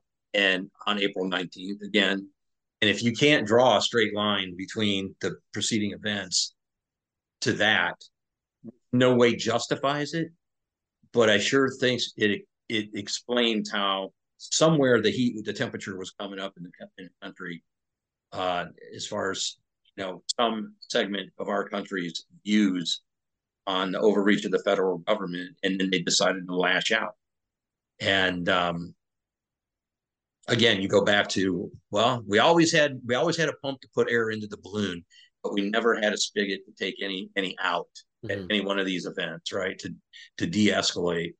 And um, and I think the I think it's ironic as hell that young children died at Ruby Ridge, young children died at Waco. and then Buddy, who was trying to avenge those things, apparently, if that's the story goes, kills a crap load of young children in Oklahoma City. How does that make sense? Mm-hmm. Doesn't right? There's there's no real logic there. Mm-hmm. But back to why I think it's it's uh, suspect the way they say it happened. another year or so later, I'm at sniper school. That we had uh, 300 Winchester Magnum uh, sniper rifles, and had a very good relationship with the uh, law enforcement, including the the feds in downtown Indianapolis, and we wanted to do things we're picking up in the world urban. Uh, that writing was on the wall that our our fights were going to be closer in urban areas. I think I mentioned that before. So um, so we wanted to see if we could set up during our final training exercises a safe place in somewhere in Indianapolis to take a live fire shot. And uh, through the FBI and local law enforcement, we were able to to sort out how to do that. And one of the things that we decided we would was to make a bullet trap that would stop a uh, 300 Winchester Magnum round in the back of a Ryder truck. So that was basically a mobile bullet trap. You could drive it to this location, open up the back, and then there would be a three-dimensional target in there and, and this window of opportunity the students would and then we would close it up and drive it away. And uh, had all the safety features of you know making sure that no public wasn't around or anything like that. Big thing was that we wanted to make sure at all costs we could contain that. So we decided hey three ply is probably the way to go so you take two sandbags and then a third one in the center on its edge we have three ply sandbags. We had taken it out to the range, and we could not get a 300 Win Mag round to squirt through three ply sandbags. So our idea was to just to take the back of the truck and make a wall about, I don't know, almost six feet high, maybe five feet high of three ply sandbags. So we filled a gazillion sandbags and we rented the biggest Ryder truck that you can get without having to have a commercial driver's license. So it's pretty big truck. And we're in there. We got guys up there. We got a chain gang of guys just throwing sandbags up to dudes that are in there stacking this wall. And one of us, I was back by the tailgate outside, and I watched a guy as we were getting close to having this about three quarters of the way filled. A guy leaned like this on the back tailgate, and the front wheels of the truck came. And we all went, "Oh crap!" And uh, we were like, "Holy jeez!" And I looked at the tires and you know those double wheel tires that looked like they were going to explode. And I was like, everybody get away, uh, except the minimum amount of guys get handbags out. So we had to unweight this thing, and we realized, and there is no way we can put as many sandbags in this thing as we want, not have this truck just you know doing a wheelie down the road, the tires off the road. So we went with less, and we really we made a box that was a lot lot less than what we wanted optimum. Decided we would we would uh we trusted our guys but we had to make a calculated risk of like hey nobody's going to be in the vehicle and we wanted to make sure that if if any chance the bullet didn't get stopped that it wasn't going to do damage to any of us or civilians. Uh, although it maybe there's a little bit of a risk that it could have damaged the vehicle. So game day comes to drive this thing up to the city, and my buddy drove it. And mind you, these things were centered; they were not offset on one side. The, the, the uh, sandbags were in the dead center of the. He couldn't go faster than 35 miles an hour for the 30 something miles to go up to Indianapolis. And he said every time he came to any kind of turn, it was so off balance that he felt like the thing was going to fall over also why you couldn't go very fast. So I've looked at, you know, how they say the the bombing happened that that it was uh, ANFO and that it was tamped. So that would mean that sandbags were all lined up on one side of the vehicle, and then the uh, explosive was on the other, so that the resistance of the of the sandbags or whatever would create a directional explosive, which is a technique we, we use that. But it couldn't have happened that way. You couldn't have driven that. No way you could have driven it. We couldn't drive one that was. We could hardly drive one that was balanced. So there's no way it could have been that way. So I don't know how, how it happened, but I know it didn't happen that way. From the vehicle. Interesting. So it's sort of like a um like just based on your own sort of experience in creating these sorts of things like you're able to kind of like and i wonder like it, because there was a bombing is that sort of maybe something that was affected by just they're attempting to do their best to recreate what they think happened. But those people do that are doing the recreation, these bomb experts might not have that technical background or knowledge that you have or, or experience. No, I mean these, right? these people are supposedly experts. This was, I'm sure, every bomb brain in the ATF was involved and the FBI, hmm. and yet that's the story that we're told. And I just I don't I don't think that is plausible. Hmm. And I, I you can't drive. I mean, I'd like to see somebody take it, recreate it, put the exact weight that they say was the tamping weight where they say it was, and drive that thing several miles. Could go drive it on a highway or a clover leaf trying to get on a highway and show me how that's done because we couldn't do it with less than what apparently was used. Hmm. And uh, obviously, I was not. I mean, I wasn't involved in the investigation. I wasn't on the scene, but I know from using explosives that that amount of sandbags uh, for tamping, there would have been a shitload of sand at the site as well. I don't know if there was or there wasn't, but there there would have been a ton of sand blown all over in a hmm. predictable. And I've been around. I've been close to VBIEDs, uh, two of them, and uh, know what that feels like to be within a mile of a of a really really big VBIED going. Yeah. Hmm. And what that does, what it leaves behind. Interesting. Hmm. Interesting. Yeah. So what what year were we up to now? We're like 1994, 1995. I'm trying to remember what year the Oklahoma bombing was. Uh yeah, it's a good. What's it 95? Let's look it up.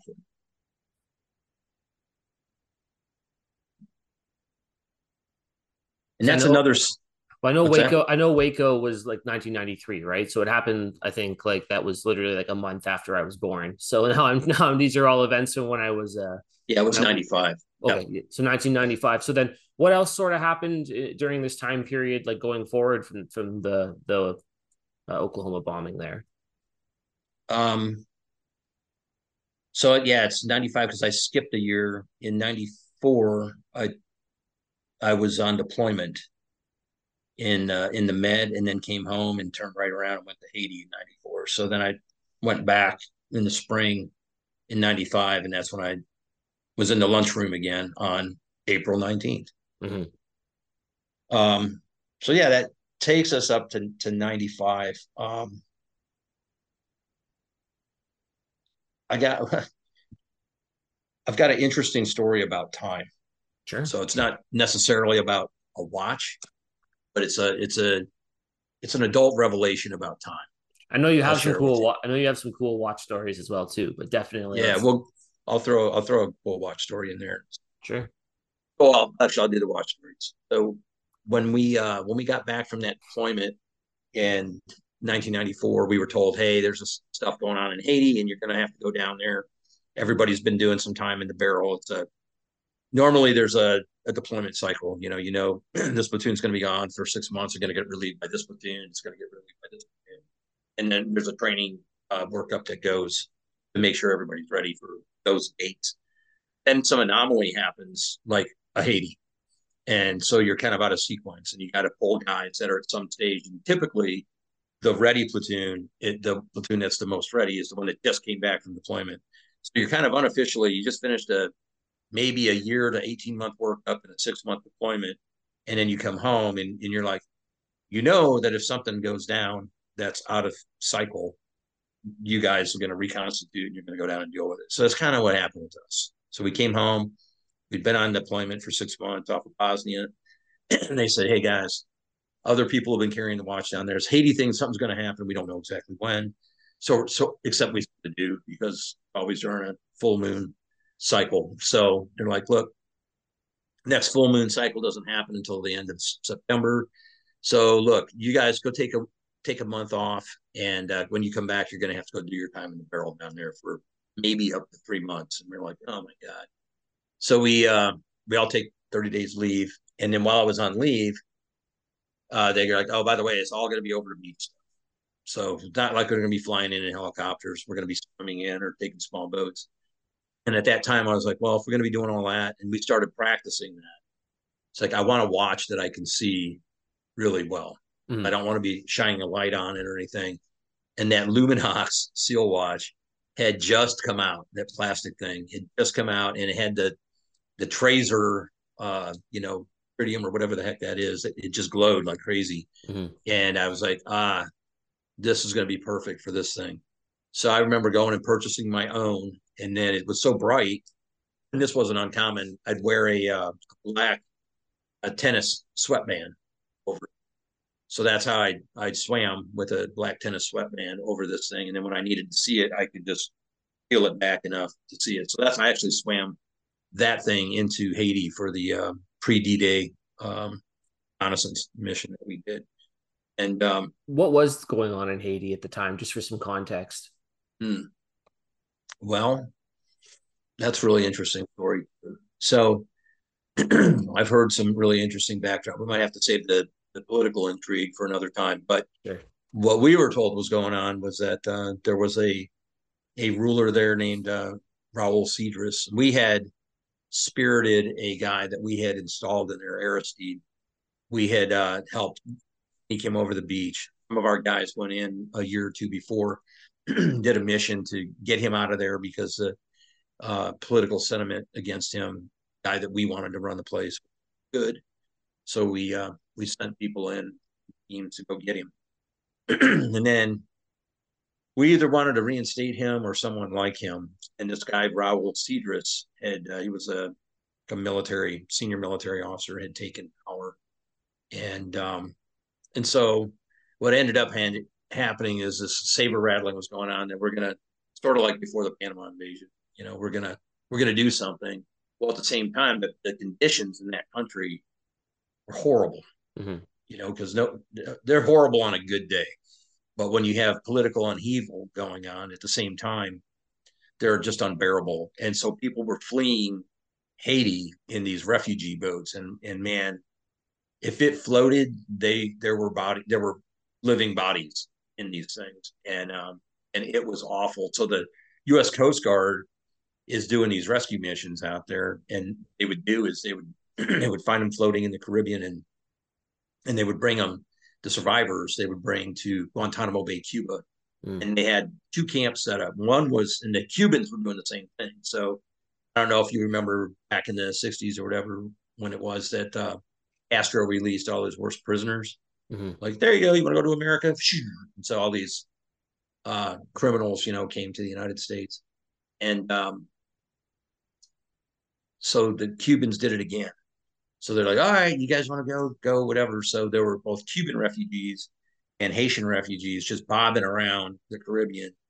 And I think it's been highly underreported, but we were uh, staging, getting ready, doing training every day, getting ready for our piece in the operation of actually going in there.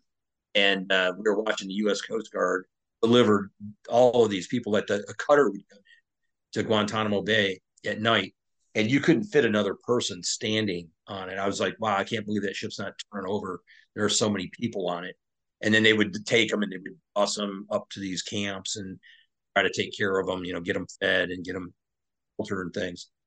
And we went down to talk to these Coast Guard guys, just go, hey, man, how's it going? And they really looked like they'd been through it. And but what's going on? And they said, man, you have no idea. They said the sharks are eating these people out there they said they're in these flimsy rafts and boats and they they capsize, they sink.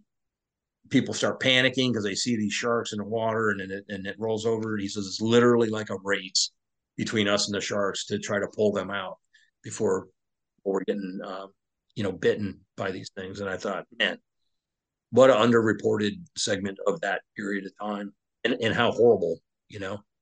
Well, the more that, that and the more that people get bit, the more people are panicking, the more sharks it attracts, right? So it just turns into yeah. this like horrible, horrible thing of just like body parts and sharks, basically. Yeah, and also that um, that people were willing to risk everything. I mean, they were taking their small kids and all of that to go out to sea, just in the hope that they would get picked up and delivered to this tiny little piece of America mm-hmm. on Cuba. That's Guantanamo Bay. Mm-hmm. That little sliver of America that we have purchased on there with our base was what they were hoping. That was a great deal for them. They would risk their lives. It puts things in perspective for you. Uh, uh, what America what America means to people that are really in dire straits. Mm-hmm, mm-hmm, for sure, for sure. So back to the mission then. So you got this mm-hmm. Luminox. You're you yeah. Doing your I guess your incursion into the area underwater. What what happened next? So we surface swam in. So we were we were dropped off um, a thousand yards out, and that was due to uh, an enemy uh, heavy machine gun position that we were aware of. So we didn't want to bring the boats in close enough to be engaged by that, and so we we slipped into the water and um, at the same time, my group slipped into the water and started to swim in. There was another group of guys uh, doing doing the same thing at another beach, and then there was another group of guys that were in zodiacs, and what they were doing was clearing the surface of the water to make sure there were no above surface obstructions, like say the mast of us. That those lanes were so air cushion vehicles could, so they didn't want anything that would tear the skirt of the or damage the bottom of the air cushion vehicle. So, anyways, we swam in um, a couple hundred yards into the thousand yard swim. A couple of weird things happened. All of a sudden, I felt something in the water, which out, you know, and and the water was disgusting.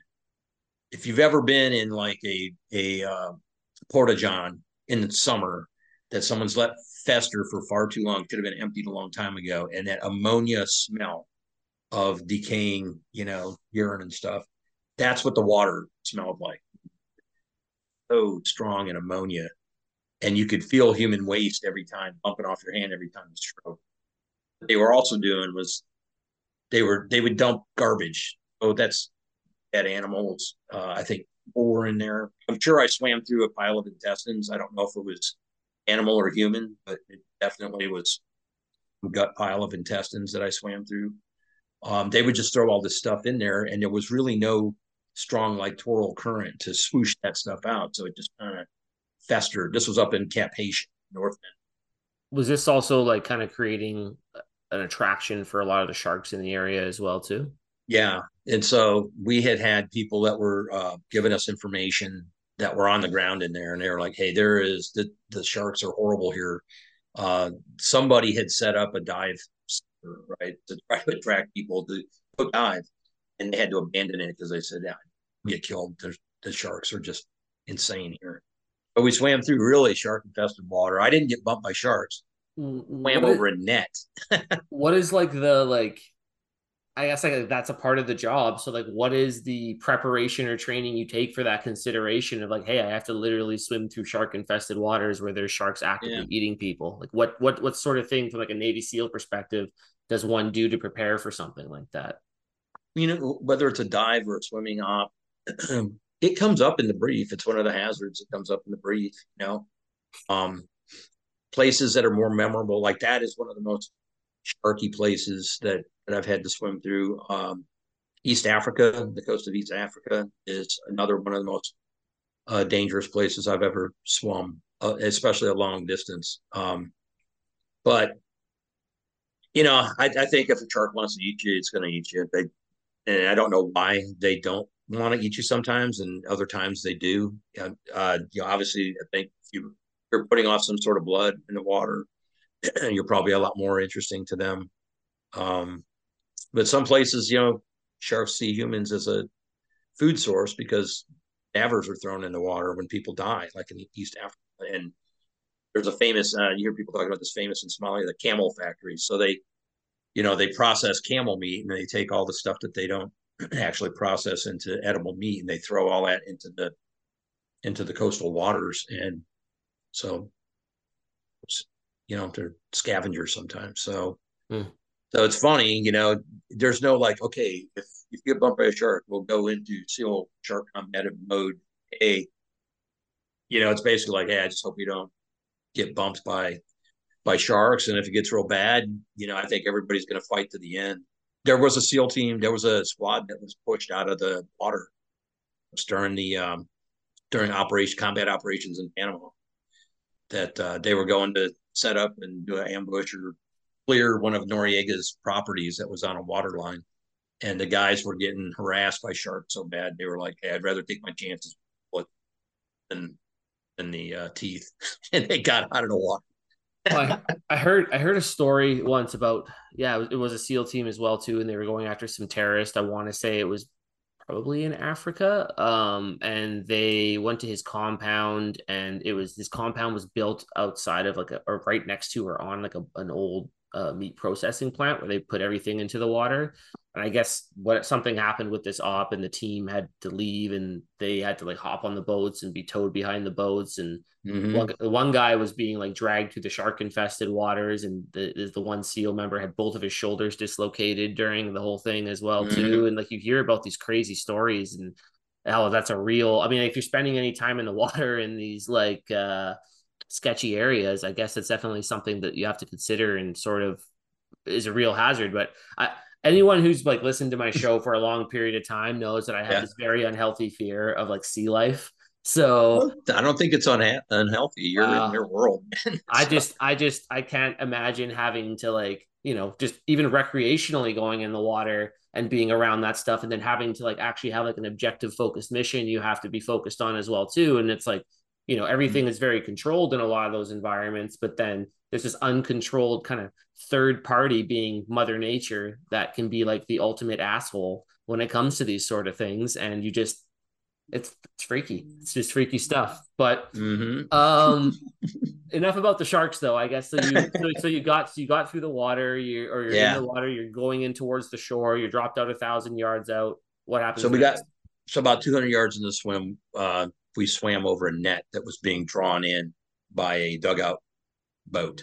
Mm-hmm. And uh, why we weren't seen is because it was really foggy, mm-hmm. um, which was great. When we started the mission, there was a lot of fog on the water. So um, we were pretty much invisible. But if you're a fisherman and you feel a lot of resistance on your net, what are you thinking? you know? So they start pulling it in faster. Oh, we got something. And uh, I got over the net. My my partner that was the closest to me uh, was hung up on it. I swam towards him. I could see he was. It looked like he was making progress, getting free, but he wasn't free. And then I heard um, whatever paddle or whatever they were using. I heard it hit the side of the boat, which gave me a sense of distance, and I was like, "Oh crap!" It's like not very far. We just can't see it, and they can't see us, but it won't be long. And um, I pulled my knife out because I was like, I'm either gonna have to take those guys out or the or cut my buddy. And I, I went to try to uh, start cutting on the net, and then he, he popped loose. Came up with the bare blade and, that, and playing into the net. He was loose, and um, you could hear the guys as we swam back away. Hear the dudes whispering to each other, you know, in Creole, probably like, "What the hell?" And they had no idea. So we keep swimming. Uh, we do the rest, the 800 yards, and then there was uh, we got into chest deep water, and this is where it was very very surreal. So the whole time we're swimming in there's voodoo drums on one side. There's mountains that basically ring. It's like a uh, it's a cape you know? so there's there's um, terrain features on both sides. And so and, and pretty far away. But they're like communicating. You can hear like voodoo drums are being over here and then they're being responded to over here. And then the beaches that we were assigned to go look at that but no one is on these beaches there were bonfires on the beach. So we're like, and you don't get to pick new beaches. They want you to go look at the ones that they assigned you. So we're like, we're going to go look at a beach that has a bonfire on it. Oh, great. And um, we got into where where you're in transition. We were supposed to get out of the water and go creep around. So we're in about chest deep water, and it's the most vulnerable time because you're close to shore. You're well within a rifle shot, you know, of somebody that's there, and you take your fins off. And so now you can't move fast in the water if you have to swim because you just got jungle boots on. and you can't, it's hard to get out of the water fast when you're in chest deep water. So that's that point where you you're committing.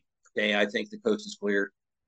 Our fins off, and we are just taking our we're, we're taking our fins off, and all of a sudden we could see the people on the beach start grabbing boats, these dugout boats, and launching them and heading out towards us. And so we would they launched the first one and it was kind of coming directly towards us. So we are uh, there's three of us. We're in a little cluster, and so we're like, doop, doop, doop, you know, like a, the old Atari game. Let's just move this way, and it'll go by, and then we'll come back. So we come back like this, and then here comes another boat towards us. So now we move this way, and then at a certain point, we're like, all right, they, this will probably be the last boat, and then we can go ashore. we get back to where we wanted to get out, and they launch another boat. So we had to adjust and move down again, but we had lost track of the two boats that had already been lost. We couldn't see them, and the next thing you know, they were right right on top of us. So what we think that was in hindsight was that these people were being paid uh, or compensated some way to to look for signs of a military invasion. Um, and there were supposedly bounties out or whatever. But you know, ultimately, how how uh, how aggressive were they? Well, they they were out there at night looking for something, and these guys were didn't have nets and stuff, so they were just out, I think, looking for us or somebody like us. And so, not all of the boats saw us, but one. Uh, the others were pretty close, and uh, I I heard I felt two backs pressed up against mine. It was my two buddies. Now we're in a little pyramid of our backs are to each other, and we're in a circle, guns facing out, obviously, and and I could hear their suppressors draining. So we were each carrying an MP5 with a sound suppressor on it, and there's I knew the sound of their guns had just broken the water, and I can hear the water draining out of the can, which means somebody's getting ready to shoot somebody. And then I heard two safety selectors go off. I'm like, all right, so my buddies are on fire and they're lined up, and now I'm lined up on this boat, and and I see this dude in the boat, and he he whispers to me in um, it was like broken French Creole, um, he, but he basically says, "Hey, you man in the water, what are you doing?" Is is what he was trying to convey. I I had enough French in high school that I knew what he was saying, and uh, I didn't even respond.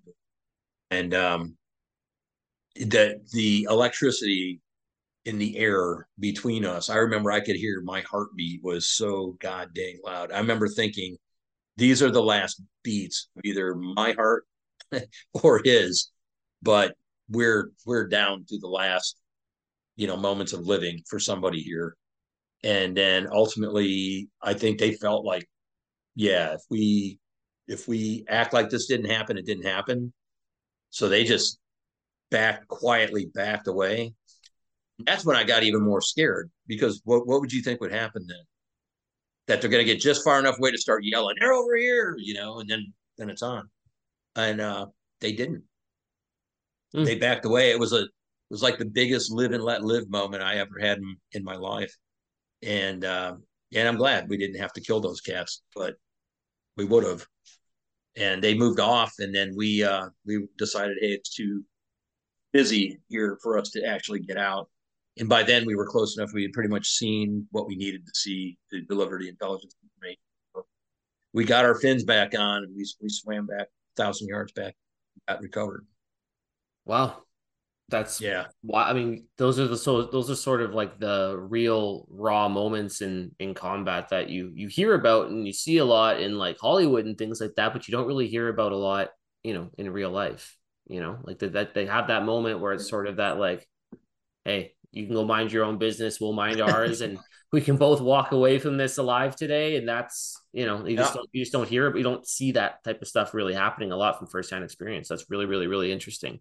You know we talked a little bit about um there's been a few different other stories that you know we sort of alluded to and talked about as mm-hmm. well uh in, sort of in preparation for this here you know yep. i, I kind of want to we talked a little bit about panama mm-hmm. Uh, as well, sort of just in, in, comparison to the Haiti thing and what was going on mm-hmm. there. Can you talk a little about some of how Panama played a role um, in your career? Well, it was the first time that a, a, a SEAL that I knew was killed. Mm-hmm. So, uh, you know, the realization I, I joined the team in the spring of 88 and, and by December of 89, you know, somebody that I associated with frequently was was killed by you know enemy gunfire. So the realization that okay, well, this is this is real. This this isn't just training. Some something could happen, and you could be involved. That sunk in, and I wasn't really afraid of it. But I don't think I think we felt like we hadn't been doing a lot of urban warfare training, mm-hmm. and that that had those guys in a semi-urban environment, right? They're around airplane hangars and open uh, tarmac, and and they were working in numbers that generally at that during that era, SEALs were were not accustomed to working in elements bigger than 16 men, and they were uh, in that episode. So I just I think we a lot of us felt like, hey, we need to develop some tactics and maybe different might might even be different equipment, something, but something's got to change because doing hitting online in an open area in front of a you know built up area where people can be concealed and behind hardened um, cover, we should never do that. Yeah, um, absolutely. What about like you had also talked a little bit about um, some time in Eastern Europe, right? So I know mm-hmm. that there there's sort of an interesting story around 1991 in Eastern Europe where you know maybe it sounds like something may have happened, and then you were also talking about Bosnia. So if you can kind of share both of those sort of perspectives as well, I'd be interested to hear about what was your role in Bosnia and also kind of what was happening in 1991 in Eastern Europe. Okay, I want to I want to uh, something you said a minute ago um, tease my memory, and I want to uh, get it out before I before I forget. You know, when we were talking about Ruby Ridge and we were talking about Waco, we were talking about the different elements that that brought the um, the ratcheting up. Mm-hmm. And one of the components about that, because of when we were talking about Haiti, of my memory.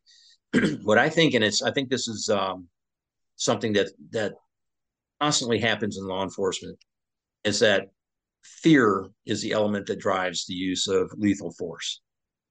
And so, but my perception of fear and your perception of fear may or may not be the same thing. Mm-hmm.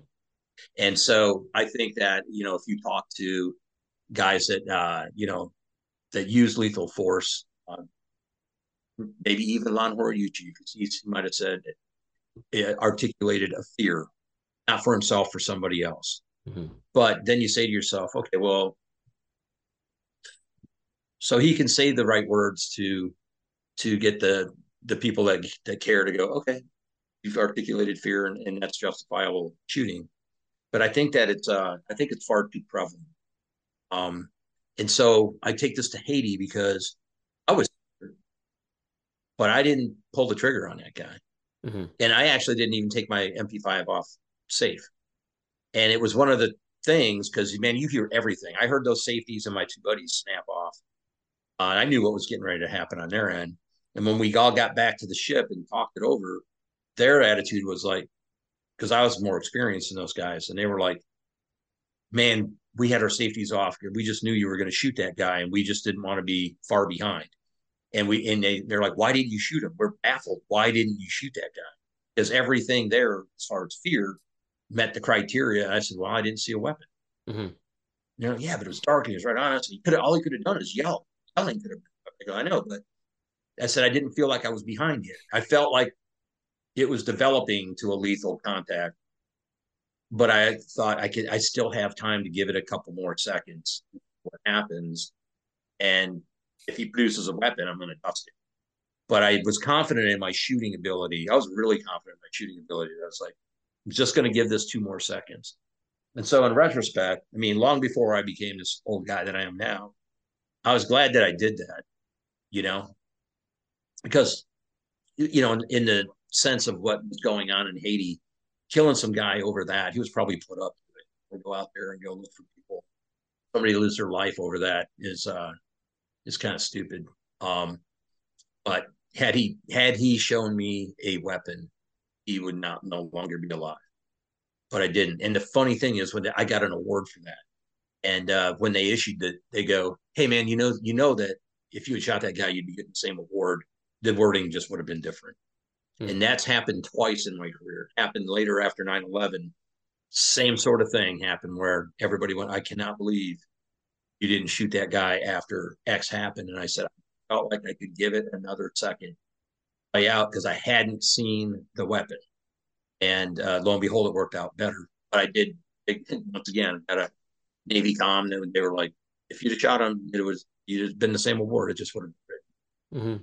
Yeah, well, that articulation, not just you know the general articulation, like the uh, the mm-hmm. objective mm-hmm. articulation, but there's also the subjective articulation as well, too, right? So when yeah. you're doing something like that, like if you're based on your skills, abilities, background, things like that, if you feel, hey, I got that extra second to wait, yep. that's awesome, right? And obviously, it it played out in not just one situation, but other situations where people walked away alive because of that, and you know i think i think that realistic really hard training where you can get those uh, apprehension levels up but also build super confidence in your ability to handle your your weapon system mm-hmm. whether it's law enforcement or military i think is actually better better way better for the people that you make up. those are civilians or you're less likely to to shoot somebody if you're less scared mm-hmm. because Absolutely. you're like, eh, I, I, don't much like this. I'm apprehensive, but I can I can work my way through it. Absolutely, absolutely. So you wanted to talk about '91 in Eastern Europe? Yeah, well, I, I know yeah. we had we had a list of we had a list of a couple stories yeah. we wanted to make sure we hit. So I will definitely want to get into that, and then and then I know we have quite a couple, or we have a couple of uh, like kind of post 9-11 stories to get into as well mm-hmm. too. So uh, yeah, so we were deployed in uh, in Europe in uh, the one and came home in uh, December '91. That was a really interesting time to be out there because the, the fall of the Soviet Union happened, and um, so at the time we were staged at a, we had a unit that was staged in Scotland, and um, of all places, right? And we were we were having a great deployment. We were doing a lot of cross training with our counterparts in Norway and France and Germany and um, who else? Somebody else. But anyways, um, oh, the Brits, mm-hmm. and um, learning a lot and and just uh, you know having a good time too. Well, one day, in this place that we were staged, had one of the biggest runways in the world. It was one of the ones on the list that was an alternate for the station, and on uh, had to. So it was a super long runway. so one day I come back from our gym or whatever, and my chief goes, "Hey, everybody, uh, grab your stuff and, and stage, get ready because something happened." And we're like, "What?" He said, "An airplane maybe is heading our way to pick us up and uh, fly us out to to the Adriatic." And we're like, "Why?" And, they, and he said, "Well, with all this stuff that just happened in, in the Soviet Union, for some reason, a uh, a Russian ship boarded an American flag ship with like a company of Russian Marines or something, and uh, and they're hold they're on it, firepower, and this uh, aircraft is coming to take us, and if they don't leave that ship, we're take this thing down. I'm like, what?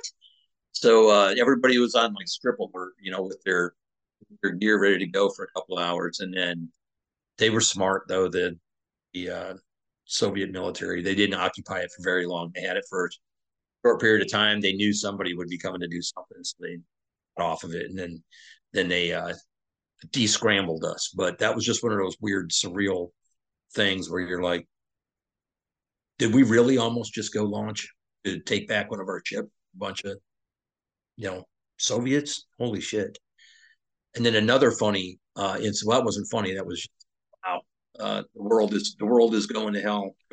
What did you like in that moment? Like that has to be, especially with everything that was going on in the world at that time. That has to be like the ultimate moment that you've sort of been training for or waiting for, right? In in mm-hmm. your role at that time is like, wow, the Russians are now invading an American ship and they need they need help, right? What yeah.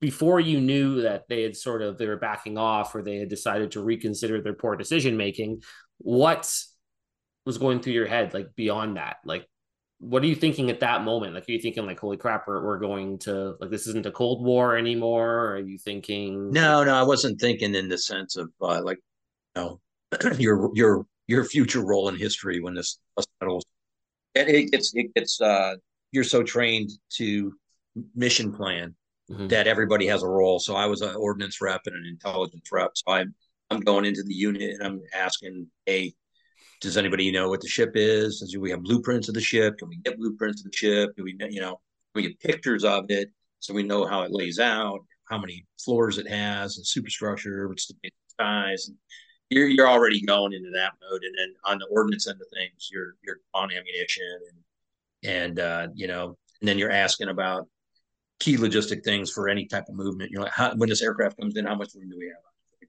Pallet or carry on stuff, you know how much space do we have? How many bags can we take? And how do we want to lay out? And then somebody goes, oh, what's the temperature of the water? You know, all the things that are pertinent. So you get, you know, you don't have a lot of time to sit around and commiserate. Um, you're busy planning. And then when it gets canceled, then you spend the rest of the day putting everything. That's fair. So um, I know there was something about in a well, you were in the, in there in 1991 in Eastern Europe. There's something about a demotion that happened. Can we talk about that a little bit? A what? I'm just trying to read through some of the. I think this might have been a uh, a typo from deployed to demotion. Oh, yeah, being demoted in Europe during the collapse of the oh, Soviet oh, Union. Deployed. Yeah, yeah, I didn't get demoted. Good. Um, edit, we'll edit yeah. that part out then. oh, I see that. That's funny, man. The auto spell had its way. No worries. So this was real. This was really interesting. So that there was that thing that happened, and then um, then we went. We spent a month in Germany uh, working with the Kampfschwimmers, doing a. They put on a combat swimmer training course for us, which was fantastic. But in December of 1991, man, they were improving the roads. Like you could see how capitalism worked. Mm. They were improving the roads, paving them to go into Berlin. But the roads coming out still had potholes and were, were all crappy, you know. So it was kind of like, uh, you know, capitalism, like let's get in there, let's heal this place, you know, let's bring money in and freedom and and everything was all this energy you could physically see. The mm. roads were better going in than they were coming out, which was crazy. But we were on the road going in one time we decided we wanted to go to Berlin because we all wanted to buy CZ75 pistol. There was a way that you could buy these guns on base at the Rod and Gun Club, and then you could get a, uh, a this was basically a document from the American Embassy that allowed us to to bring them back and uh, import them into the United States. So it was really cool. But you know, we're like, hey, let's go get these CZ75s. Were real popular then. So we grabbed a case of nine mil because, of course, once you get your gun, what do you want to do? You want to go shoot it and there were all these ranges on the bases in um, Berlin. So we're in a rental car. There's four of us in a rental car. We got a case of 2,000 rounds of nine millimeter in civilian clothes, and we get stuck in this traffic jam miles out from Berlin. We're just teetering along trying to trying to get into the city, and and half the guys are asleep. I'm nodding off, and all of a sudden I look up. Somebody else is driving. I look up, and it's as far as you can see, basically a like their version of uh, personnel truck, the deuce and a half, Soviet deuce and a halves, full of Soviet troops with AK 74. And they're all, what do bored troops do if they're back by the tailgate? They, are looking out and looking at the passengers that are going by. And I just remember thinking how surreal that was. Like, this is who was, you know, we were told was our enemy all these years. They have no idea who we are. We're just dudes in civilian clothes driving by. But I, I often wondered, like, if you could do a, okay, press this button and find out who that is in the car. Oh, because I know that they're Soviet troops with AK 74s. What would they do if it was like, oh, those are four Navy SEALs right there? How, what would be the reaction be, if anything at all? It was just weird to be rubbing shoulders practically mm-hmm. with these guys, and and there's no fighting or nothing. Hmm. Very strange.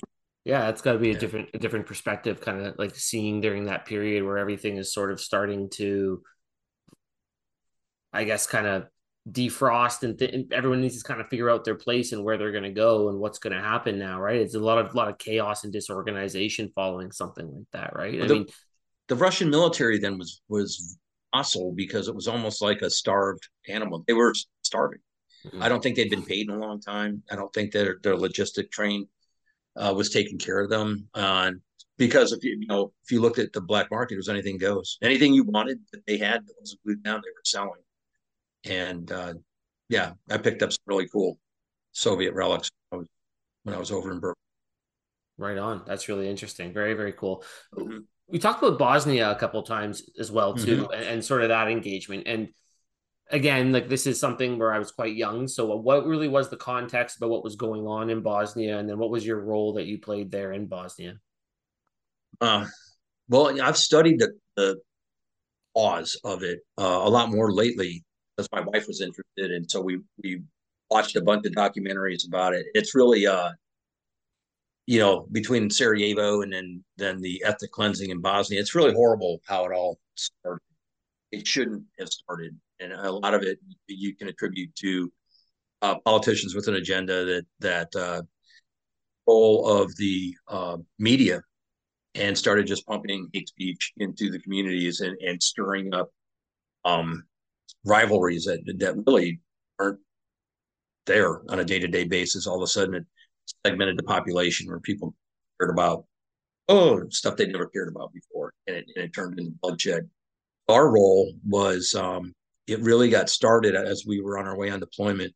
So in, 90, in the fall of '93, I was at sniper school when when the whole um, um, Operation Gothic Serpent, which everybody knows as Black Hawk Down, when that happened. And uh, I was in, in Indianapolis wrapping up sniper school, and that and it was on the front page, and we were calling back and finding out all the details of it.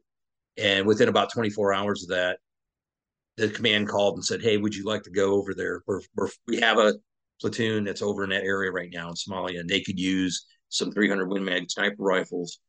You want to grab some for them and for you, and then you will fly you out there, and then you stay with them." And I was like, "Oh hell yeah!" so I did.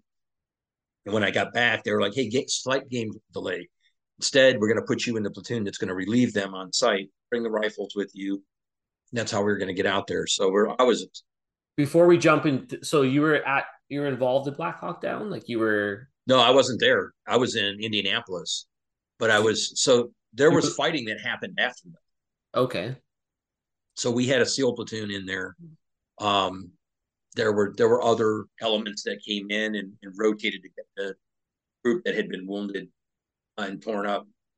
And they actually got into quite a quite a and so that it was, you know, that's not well publicized. And of course, the movie stops where all that happened.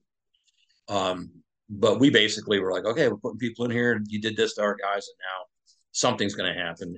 It wasn't a huge escalation because ultimately the Clinton administration really want to escalate things too much. But to a degree, the military was like, hey, we can't have this happen. So we have to plus up. And it was during that ramp up that I ended up in this platoon um, as a additional sniper and I had these extra sniper rifles for the guys that were already over there. And the presumption was that I was going to marry up with the guys that were there, deliver these rifles. And what ended up happening as we were coming across the Atlantic on the carrier on the all of this stuff in Bosnia really started. And so instead of going through the Med and doing a right turn and going through the uh, Canal down into the Red Sea and off of Somalia, we did whoop, did a left turn up into the Adriatic, and uh, they started running, you know, those NATO um, combat operations, jets flying over doing air support for Bosnia. So there was a station, it was a box, basically that we stayed in off of off of that whole area um, called Groundhog Station, Groundhog Day, and uh, we were in that box about six and our role then was to be the combat uh, search and rescue component for any aircraft that came off our carrier that got shot down, or maybe a NATO aircraft. And um, we would be the ones to go in. Whether so, we had a package that we had feet wet. So if the aircraft made it to the to the Adriatic and the and the aircrew ejected, uh, we had a way to get them in the water, and then we had a had the dry land uh, extraction as well.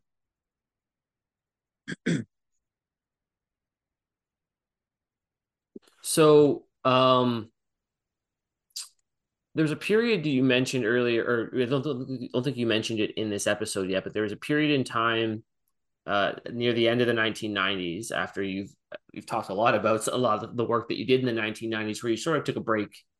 You were out of the navy for a year. Can you kind of talk mm-hmm. about what precipitated that and then what made you come back? Yeah so i did a um I did a workup in, uh, I started a workup in 96 for a 97 deployment that spanned the winter months. Uh, so it went from 97 into 98. And I had, uh, I'd gotten married in 96. I um, had a child uh, in 96. And then, um, and then I, I came back. And so I had a small, had a small daughter, had a wife. Um, she really did not dig the SEAL team wife life. Um, mm. It's hard on her when I was gone in the winter, and, but all that sort of stuff. So I felt some pressure to to change things up. And when I came back from that deployment, I was uh, I was put back as an instructor in our training department, and then uh, got pregnant again. Had another daughter in uh, '98, uh, and um, and it was getting time like to think about okay what are, what are you going to do i know what i wanted to do professionally uh, my wife at the time wasn't really on board with it but i was trying to convince her and then what ended up happening is they were trying to force detail me to a um, a place that I, I just didn't want to go and it wasn't even me. It was like they were trying to force me to um, what's called shore duty. So you're basically not going to be deploying; you're going to be an instructor. And um, when my wife at the time found out where it was, there was no sugarcoating that. It was basically I was going to be a free fall instructor out in Yuma, Arizona for a couple of years. and uh, I said, "Hey, Yuma, you know it's, it's, it's nice out there." Well, her dad had built was an engineer and had built prison or something out there, and and they found out in short order, no, Yuma Yuma is not nice. You would not like it there. So she's like, "Well, you're gonna go. You're going by yourself. I'm taking on." So I was like, "Hey, if I'm gonna end up with a divorce over going to shore duty that I don't want to go to, I might as well just." So I just I gave it a try, which was weird because I really wanted to be in the teams. And uh, so I, I got out and I gave it a try. I worked for dad for a year, and uh, I disliked that a lot. And she and I grew apart, and so by 2000, it was obvious I was coming back into the military, so I reenlisted in July. And the way the way the rules are is that if you break service and you come back in, they back then they send you right back to the command that you broke service. And so I was at a SEAL team. They called up the, you know, command master chief like, "Hey, Dave wants to come back." And he's like, "Send him. We'll take him." So I was on a fast track to come back, and uh, it actually worked out. If I hadn't had that break for a year, heartbreaking as that was personally, um, professionally, it lined me up for everything that happened after that. So I came back in in 2000, um, worked in our air ops department for a few months, all uh, platooned up as an LPO in a platoon. We started our work up. We worked up all winter, and we literally were on pre-deployment leave on on 9/11. I was back where my kids and my ex-wife were on 9/10 in court with her, and then everything happened on 9-11 and then uh, you know people have a lot of bad behaviors during and there's a lot of hurt, hurt feelings and people do a lot of nasty things during uh, contention but by the evening of 9-11 uh, everybody and have it, see the kids as much as i can before i went. So 9-11 was on a tuesday. The the one of the first airplanes that was allowed to leave uh, the midwest where i was at the time I was on, and it was almost empty. Nobody could clear security, and uh, flew back to the East Coast. Was picked up by a team member, out in and briefed, and then we went and um, actually went and did some preparatory stuff that was kind of important on the American East Coast, and then back and finished packing our bags and loaded up and, and flew flew to Europe, and and it was a wild ride from there. We ended up in ended up in the Middle East. Before we get into some of the 9 11 and post 9 11 ops that you were on, there's mm-hmm. one story that you had mentioned, and we had talked about, I think, off camera previously, was about mm-hmm. you actually had met two of the terrorists uh, that yeah. were involved in 9 11. Can you talk about so that? in the in a winter of two, yeah, it, it's uh, it's really surreal. But in the winter of uh, 2000 and two, 2001, into 2001 was when we were doing our workup deployment that was scheduled to happen in uh, September. And uh, by that time, I, I was living with my my present wife. Uh, she was my girlfriend. We were living down at the ocean front in uh, Virginia Beach, and, and, it was actually pretty happy times. But I was gone a lot. Was, you know, gone for two weeks. You know, home for a few days, gone for two weeks. It's kind of the battle rhythm when you're doing a workup. And uh, she owned her own hair shop down at the ocean she really had a, a good feel for people, professional people like firemen, police officers, military people, uh, judges, lawyers, you know, people that grooming standards up. She had a really good, uh, all of those types of people and people that would, uh, military people or firemen or um, EMS people or, or cops often put their stickers on, on her shop window, right? Like we were here, you know, So she had an, accumulation of, you know, fighter squadron stickers and team stickers and police stickers, all of that. And she was really into the fire department and EMS, volunteer um, uh, EMT and paramedic. So she knew all those people. That was kind of her circle. And I would come back into town and and we'd have, you know, get ready to go out on the town for you know, see each other. Hey, let's go tear the town up and have fun. And she'd be like, Hey, there's these guys that are coming in, they're Arab guys. There's some they're up to something.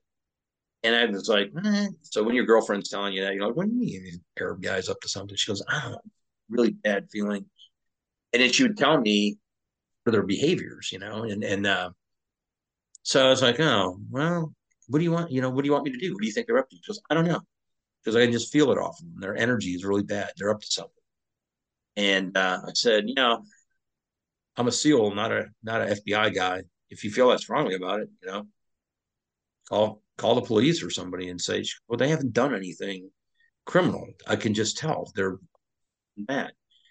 But uh, okay, well, you know, let me know if, if one of them offends you. She goes, well, they do. They they get in my personal space and uh, they say demeaning things to me. You know, stuff like, well, of course, this isn't your shop, which it was. like, no, it's my shop. And they're like, no, a man owns. So a woman could never own this, that kind of stuff. So there were a lot of indicators in the in the uh, way they interacted with her that these were not people that were they spoke English, but they were not from the United States. so Tracy would point them out to me sometimes.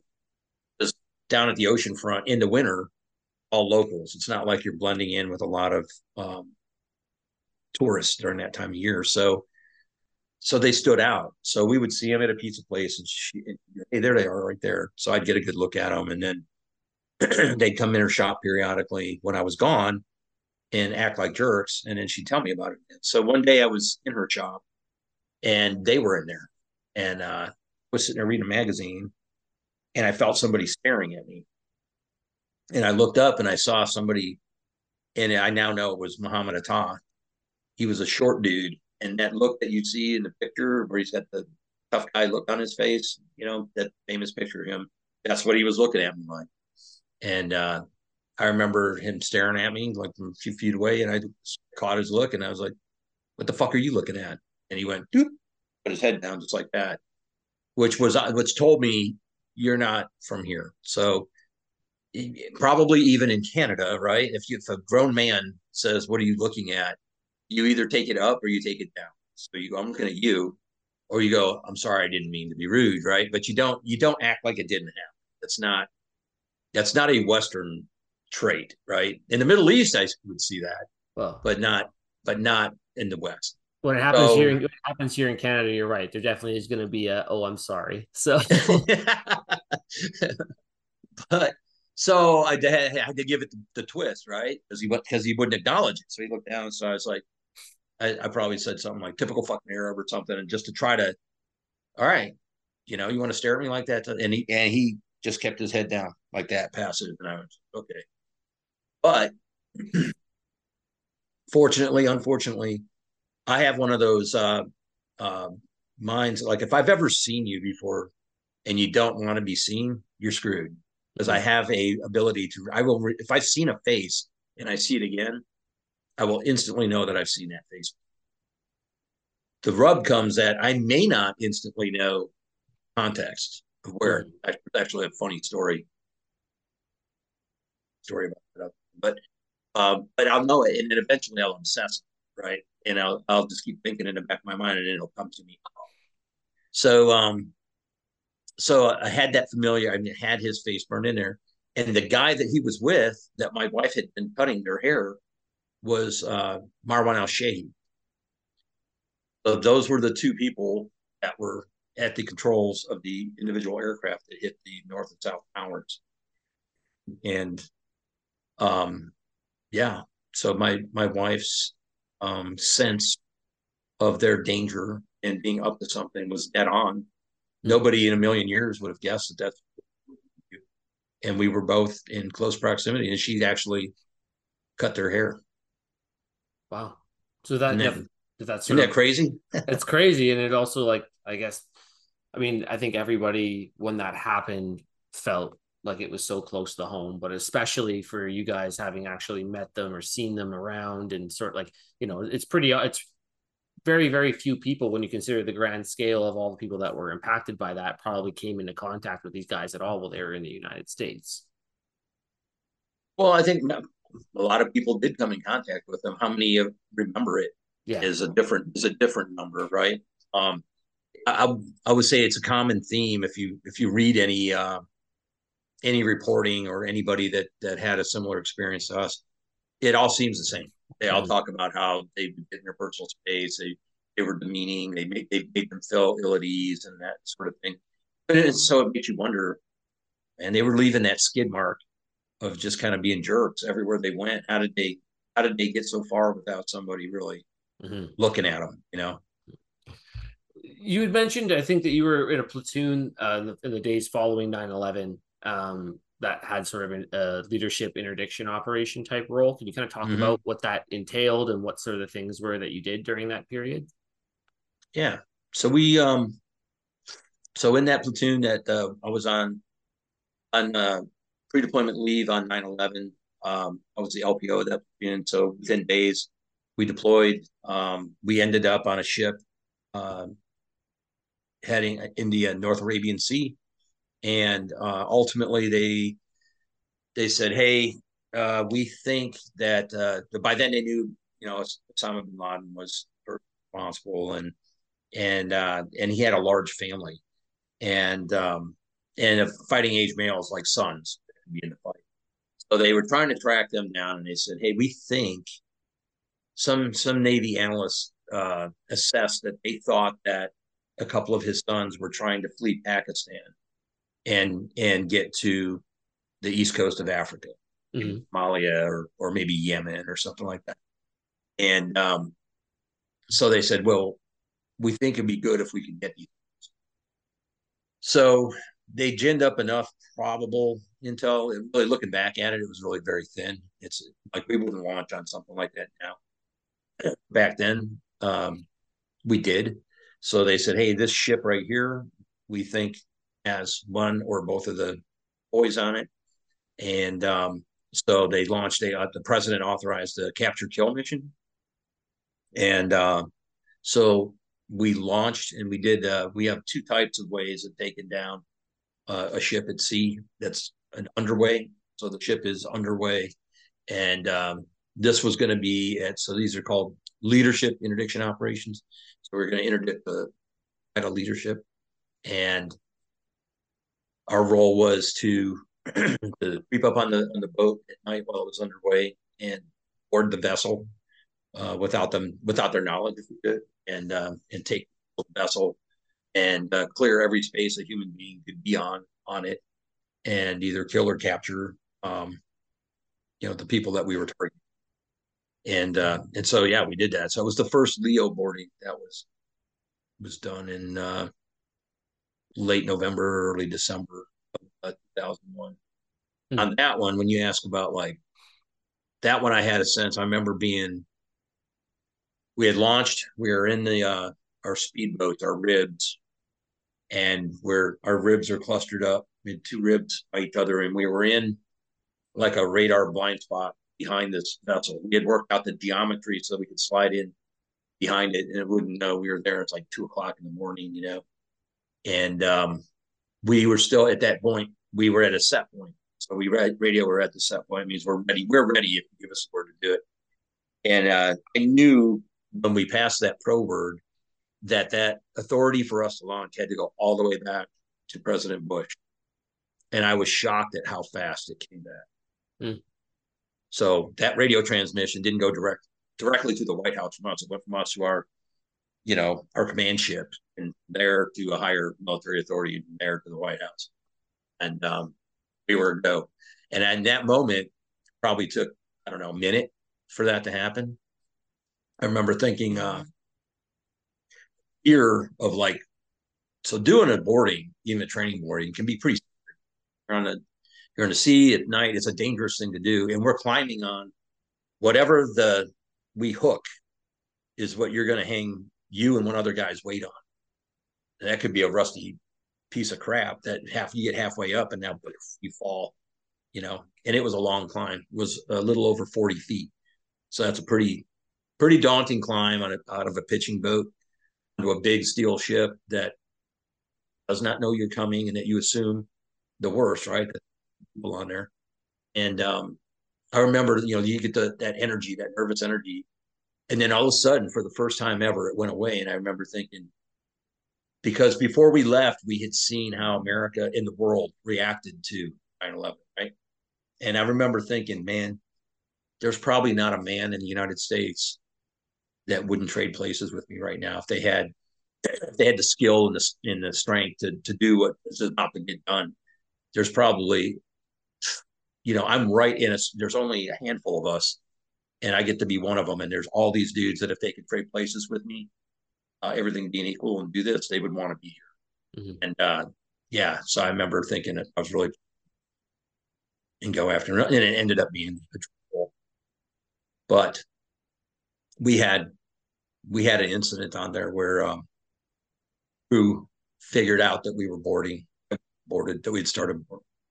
And from about 60 feet up on the superstructure, a guy threw a huge, um, really thick, like big mason jar full of uh, freeze dried coffee, threw it down, and it struck the, the lead climber that had climbed up with me, hit him right on the edge of his plates, and uh, knocked him off his feet. Like I thought he got shot. Made a sound like you know a bullet makes when it hits your plates.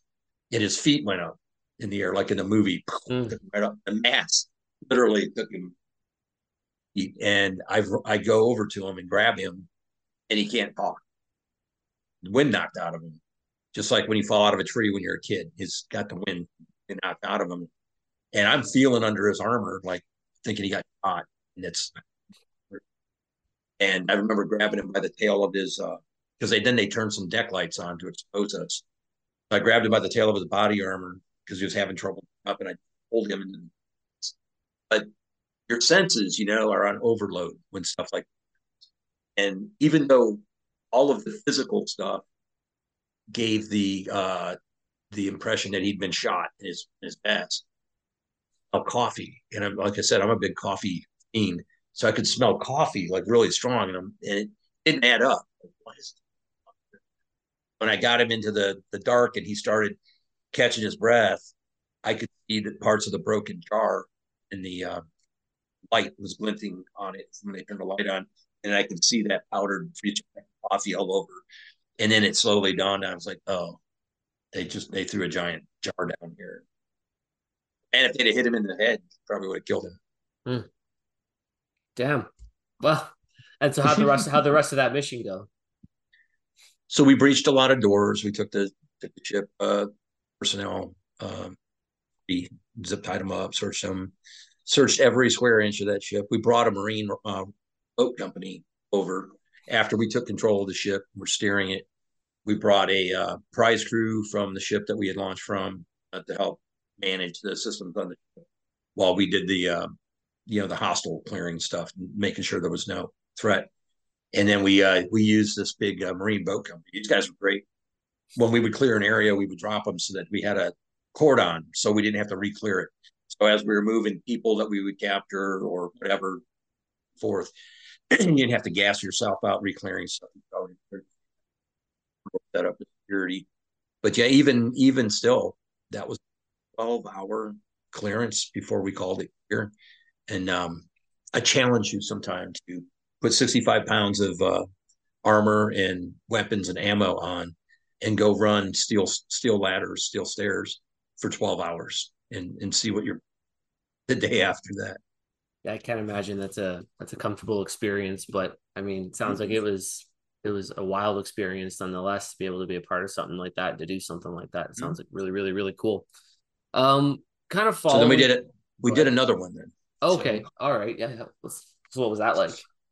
Uh, the same and different. So what we learned from that was uh, bringing the bringing the extra Marines over was very helpful because uh, we would have been even more exhausted if we re-clear all those spaces over again. Uh, but then we realized like we could actually even use more SEALs. So by then, our sister platoon had they had been in Afghanistan and then uh, they had been whatever put, pushed out of country for some reason. They were they were bummed. They were back on their aircraft carrier, wishing they were in a fight. And uh, we said, "Hey, uh, we could use your help." So, so this next time a ship got targeted, uh, we pulled the package up, and then what we did was we used them as the helicopter assault force, and then we had helicopter snipers as well.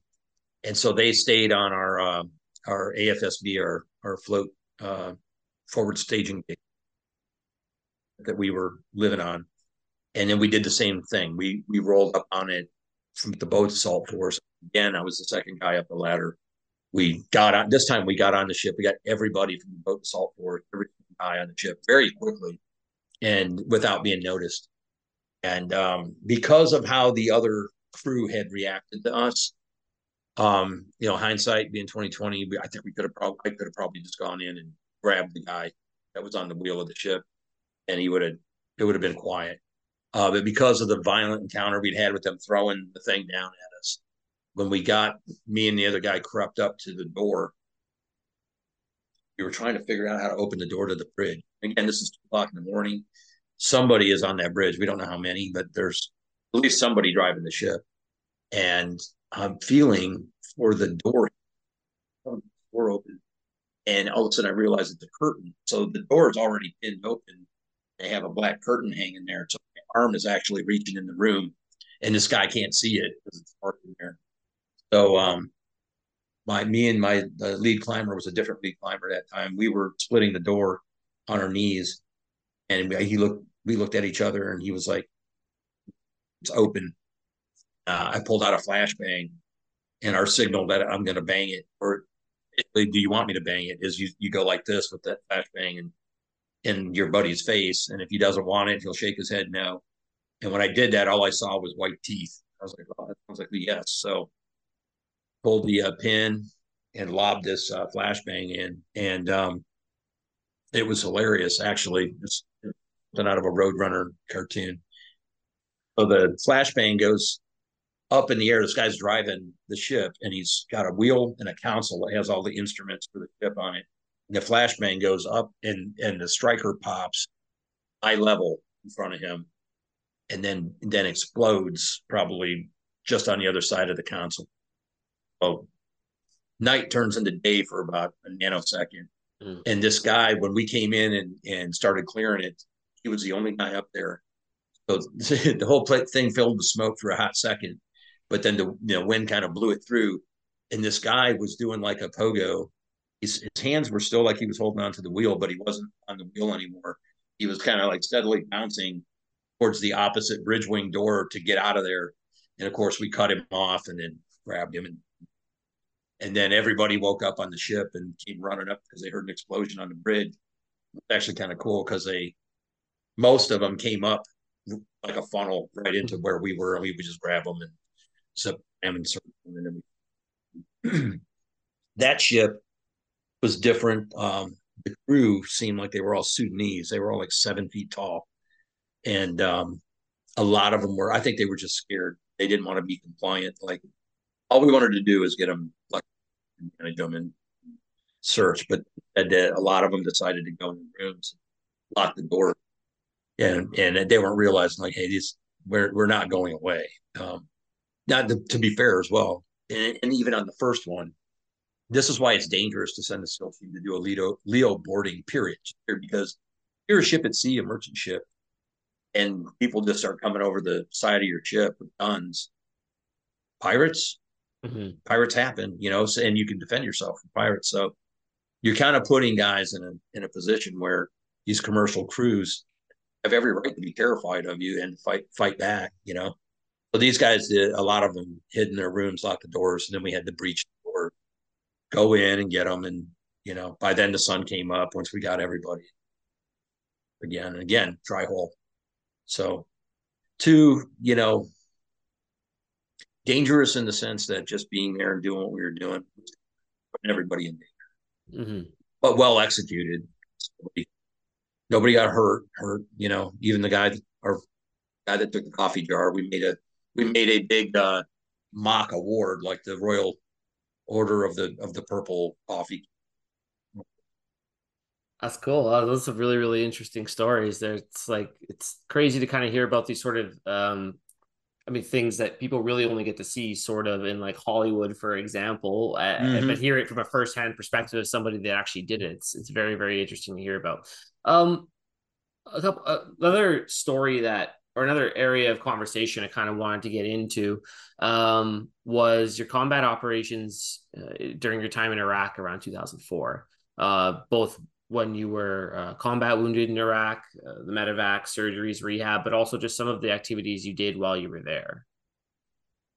Well, what what got me there was that uh, the team that had the deployed to Iraq at the time, their mission changed, and they were directed to essentially be the um, the for lack of a better term, the Secret Service or the top think initially it was four, then five, then six uh, interim Iraqi leaders, like the interim president and all of the the uh, guys below him, because they couldn't trust, you know, oh, you're going to take the locals, and um, and it was one of those no fail missions. Like America would have looked horrible at that time if we couldn't put a a stabilizing government in, right, or those guys were getting assassinated or whatever. So it's one of those things that I was like, I love teaching personal support details and security because it's fun driving cars hard and you know doing assaults and counter assaults. Um, but I also at the same time was always like, we're so overqualified for this. Or why do I have to be able to, you know, do a halo or HAHO parachute jump at night into the ocean or dive under a ship and put a bomb on it to walk next to this jerk that everybody half the people in the world want dead. Mm-hmm. You know, I can take a cop and train them how to do that. You know, we, so I think we're really overqualified, um, which we were. But that was the mission that we were given. It's no fail mission. Don't, don't let us get hurt. And so I came into the country thinking, yeah, I brought a team of guys from my team that had prior experience doing sniper things or assault things. They were additives, so they needed a few extra guys. And um, of course, it never acts, never ends up like you think it's gonna. You think you're gonna show up and they're gonna go, "Hey, we're gonna put you in this uh, salt element," and that you know by midnight you'll be stacking on doors and you know taking out bad guys. And instead, it's like, "Hey, we have this giant fleet of vehicles that we need. We have like 120 vehicles that are used to support moving these six guys around and motorcades and everything else. And we need somebody to make sure that their maintenance is good, that the keys are always accessible, that ears aren't flat, and you know, not a sexy job for a SEAL. And that's my my I was a chief, so my senior chief got that job, and he wasn't very happy at the time about it. And then my job was they need watchstanders. So we had a big nerve center that tracked all this activity. So typically during the daytime is when these dudes needed to be seen, right? So they're going from Baghdad to Mosul to be seen, you know, by the media and be seen by the people there the yeah, there's continuity of government, the government's functioning. We've got our guys walking a diamond around them, and how do you get them there? Fly them. That's the safest. Okay, what are you going to drive when you're there? Well, we need these armored vehicles. Okay, I'm going to fly those things up there. So we were doing all the bullshit that Secret Service does whenever they move POTUS or you know around. We were doing that on the daily. So on during the day, those the operations were being conducted. During the evening, we were planning those operations. So, okay, we're going to need these many vehicles. Okay, we're going to have uh, Chinook is going to sling load this one, this one, and this one, and it'll be there, and then we'll bring them back this way. And so, again, not a sexy job, uh, job really. And my job was to be a, like a doc watch, but to be in there and just kind of manage the conduct of the JOC, right? Not to be the guy just you know, putting a plan together, to be the guy making sure that the the, the uh, operation center functions in a way that the people that are putting pieces of it together do that adequately. And then we had monitors up that basically we had, you know, every news agency uh, back home had a screen for how things were being reported back there. We had um, we had a big battle map that was integrated with all the different systems affected uh, mortar launches and rocket launches and things like that, so that when we were taking indirect fire, we could see where um, and then we had Uh, and then when you were, we were bored, had we call it full TV or kill cam. So somewhere around Iraq, there would be some fleet of drones, some some uh, armed, some unarmed. And if you got bored, you'd be like, "Hey, let's see what's going on out in uh, Ramadi or something, and see what the drone is seeing." And you could see what the drone was, seeing. and you would see some strange stuff. Hmm. Like what? You'd see Iraqis out in the dark having sex in the back of pickup trucks. You'd see, so a lot of the stuff, when you'd see something wild, like whether a target was engaged or just something unnatural, like people don't realize that they're being watched having sex out in out in the middle of a field or something. You know, you could save those and then we'd keep them on a on a drive. So if you were bored, you'd be like, "Hey, anything funny happen on kill cam in the last, you know, 24 hours?" And they'd be like, "Oh my god, there's a there's a video of a guy screwing a goat. You got to see it's in the such and such. And sure enough, they're be there. So every every abomination that you've heard that that you know or rumors, yeah, there's actually evidence that that kind of stuff happened. Hmm. Wow, that's that's interesting. I suppose amusing. Uh, bro- broke up the uh, monotony a little bit, and so you know, other interesting sidebar. So we were work, we were working out of stage out of uh, Saddam Hussein's wife's palace, and uh, and we got to roam around in our free time to uh, to shoot. We had a range to shoot on and uh, test our weapons or zero stuff. Uh, the lions, the famous man-eating lions that Uday had, were in in our compound in a cage. So you'd go down and do a photo op with them, and uh, you could go over to the cross swords and go check all that out. It's a favorite place for people to get the pictures taken and stuff. But really, I got I uh I not enjoyed, but I found I found it intriguing to go through uh, Saddam Hussein's wife's palace and then the neighboring like Uday had a had a compound right next to it and Qusay had one next to it. And when you go through when you went through them, most of them they were pretty much bombed out and hit. They'd been struck by some heavy ordnance, right? But when you saw how thick laminate bulletproof glass was on their house, what struck me was people that aren't doing bad things don't have a need to put armor on their house. You know what I mean? It was like, and it the place reeked of evil. And I, I know I'm not the first person to say that, but it really did. When you walked around at night, it had this um, I don't know, man, it had this eerie vibe to it everything was marble. Everything was very opulent, even after we'd hit it with ordnance and stuff. And I would sometimes go find a working, you know, one of the big working showers to take a hot shower or inside the palace.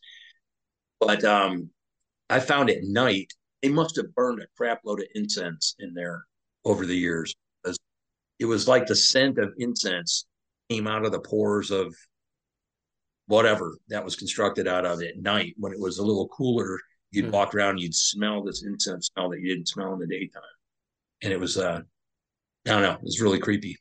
Mm. But but it's like you see, all the faucets where everything was plated in gold and gold and ivory and marble and all the expensive stuff. It's the t- the typical like douchebag dictator house package, basically. Yeah, essentially. Yeah. Huh. Wow, that's yeah something.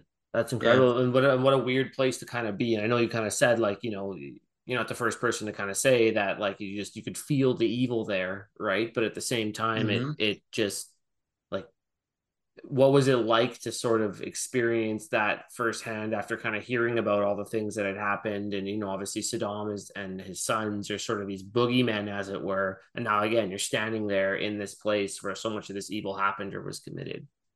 Well that is that is it. So they were boogeymen. So there were no visible boogeymen to be seen. They were out vanished like vapor, right? They were out there somewhere hiding.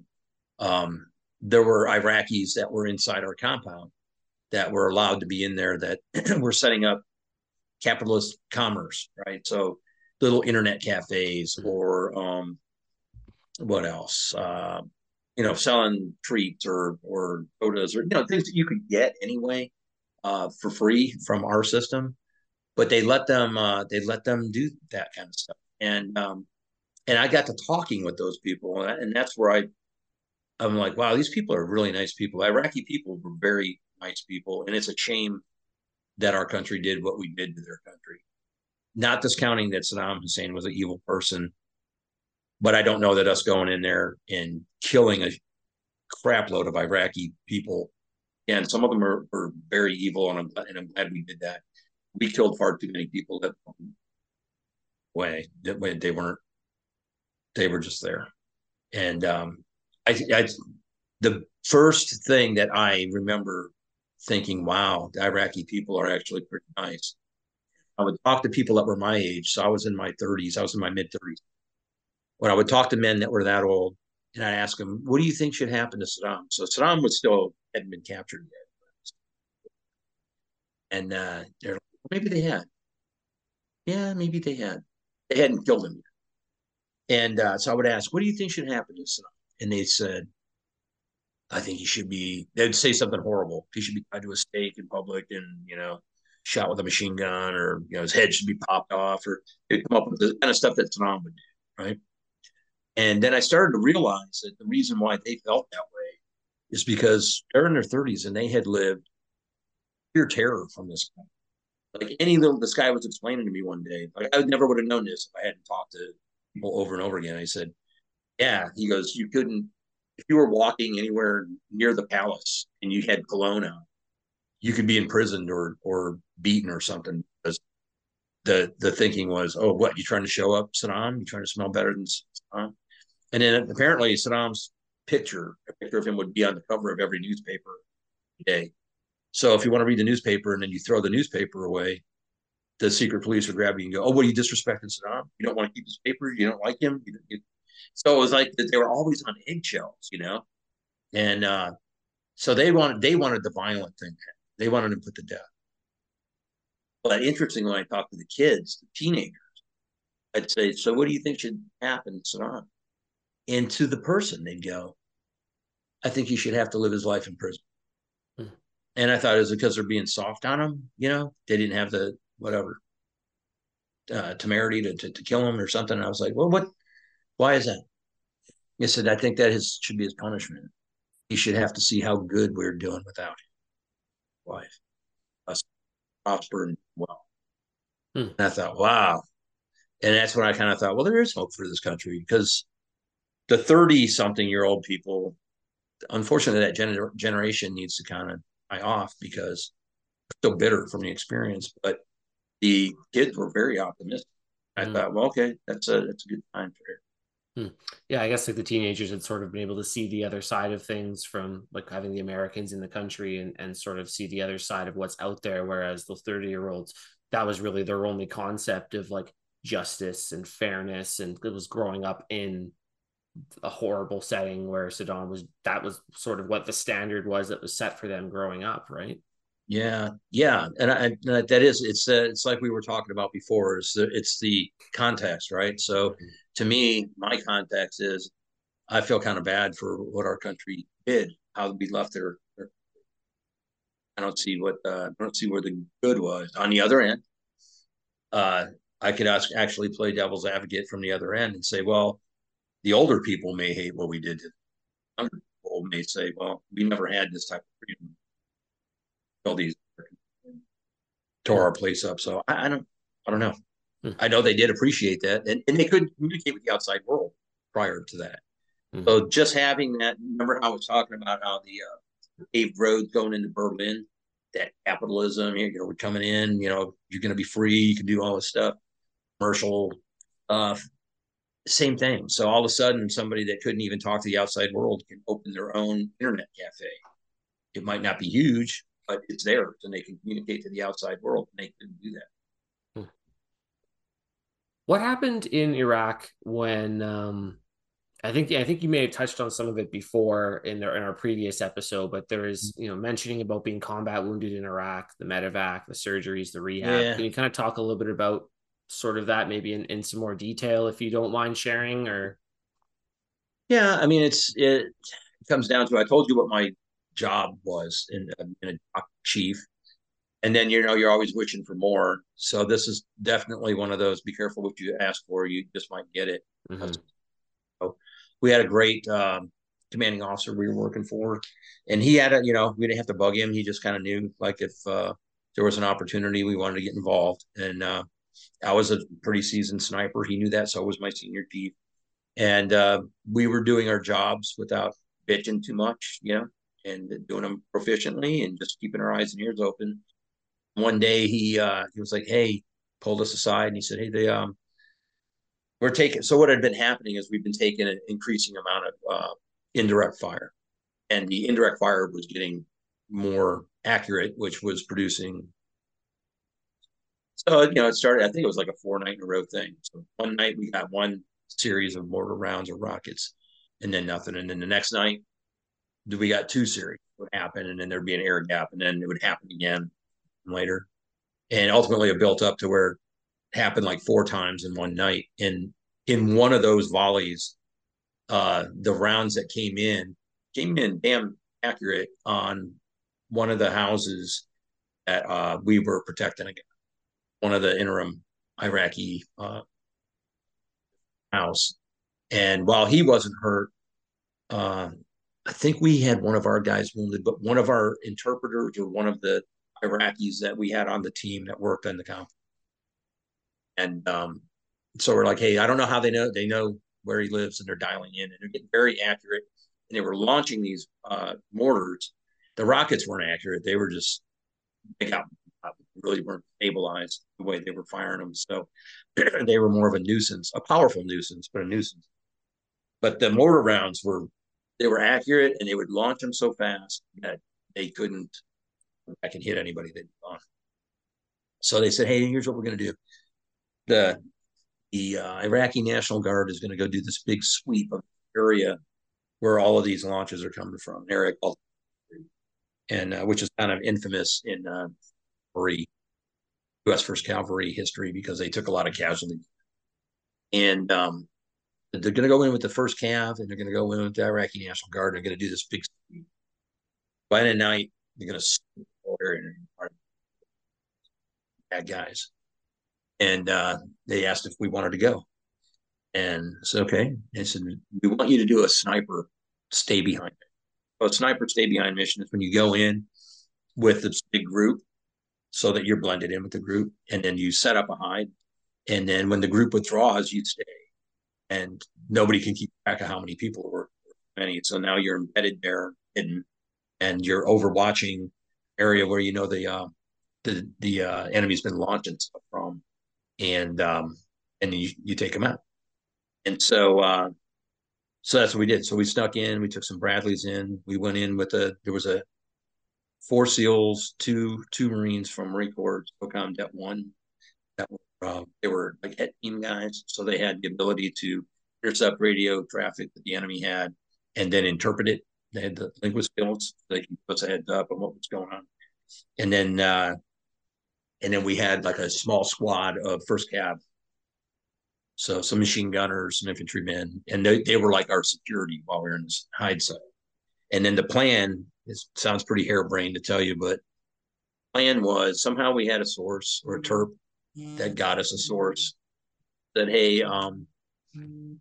we're gonna pay a dude to mm-hmm. lock you into the top floor of an eight-story, and also insurgents live in that building. Okay.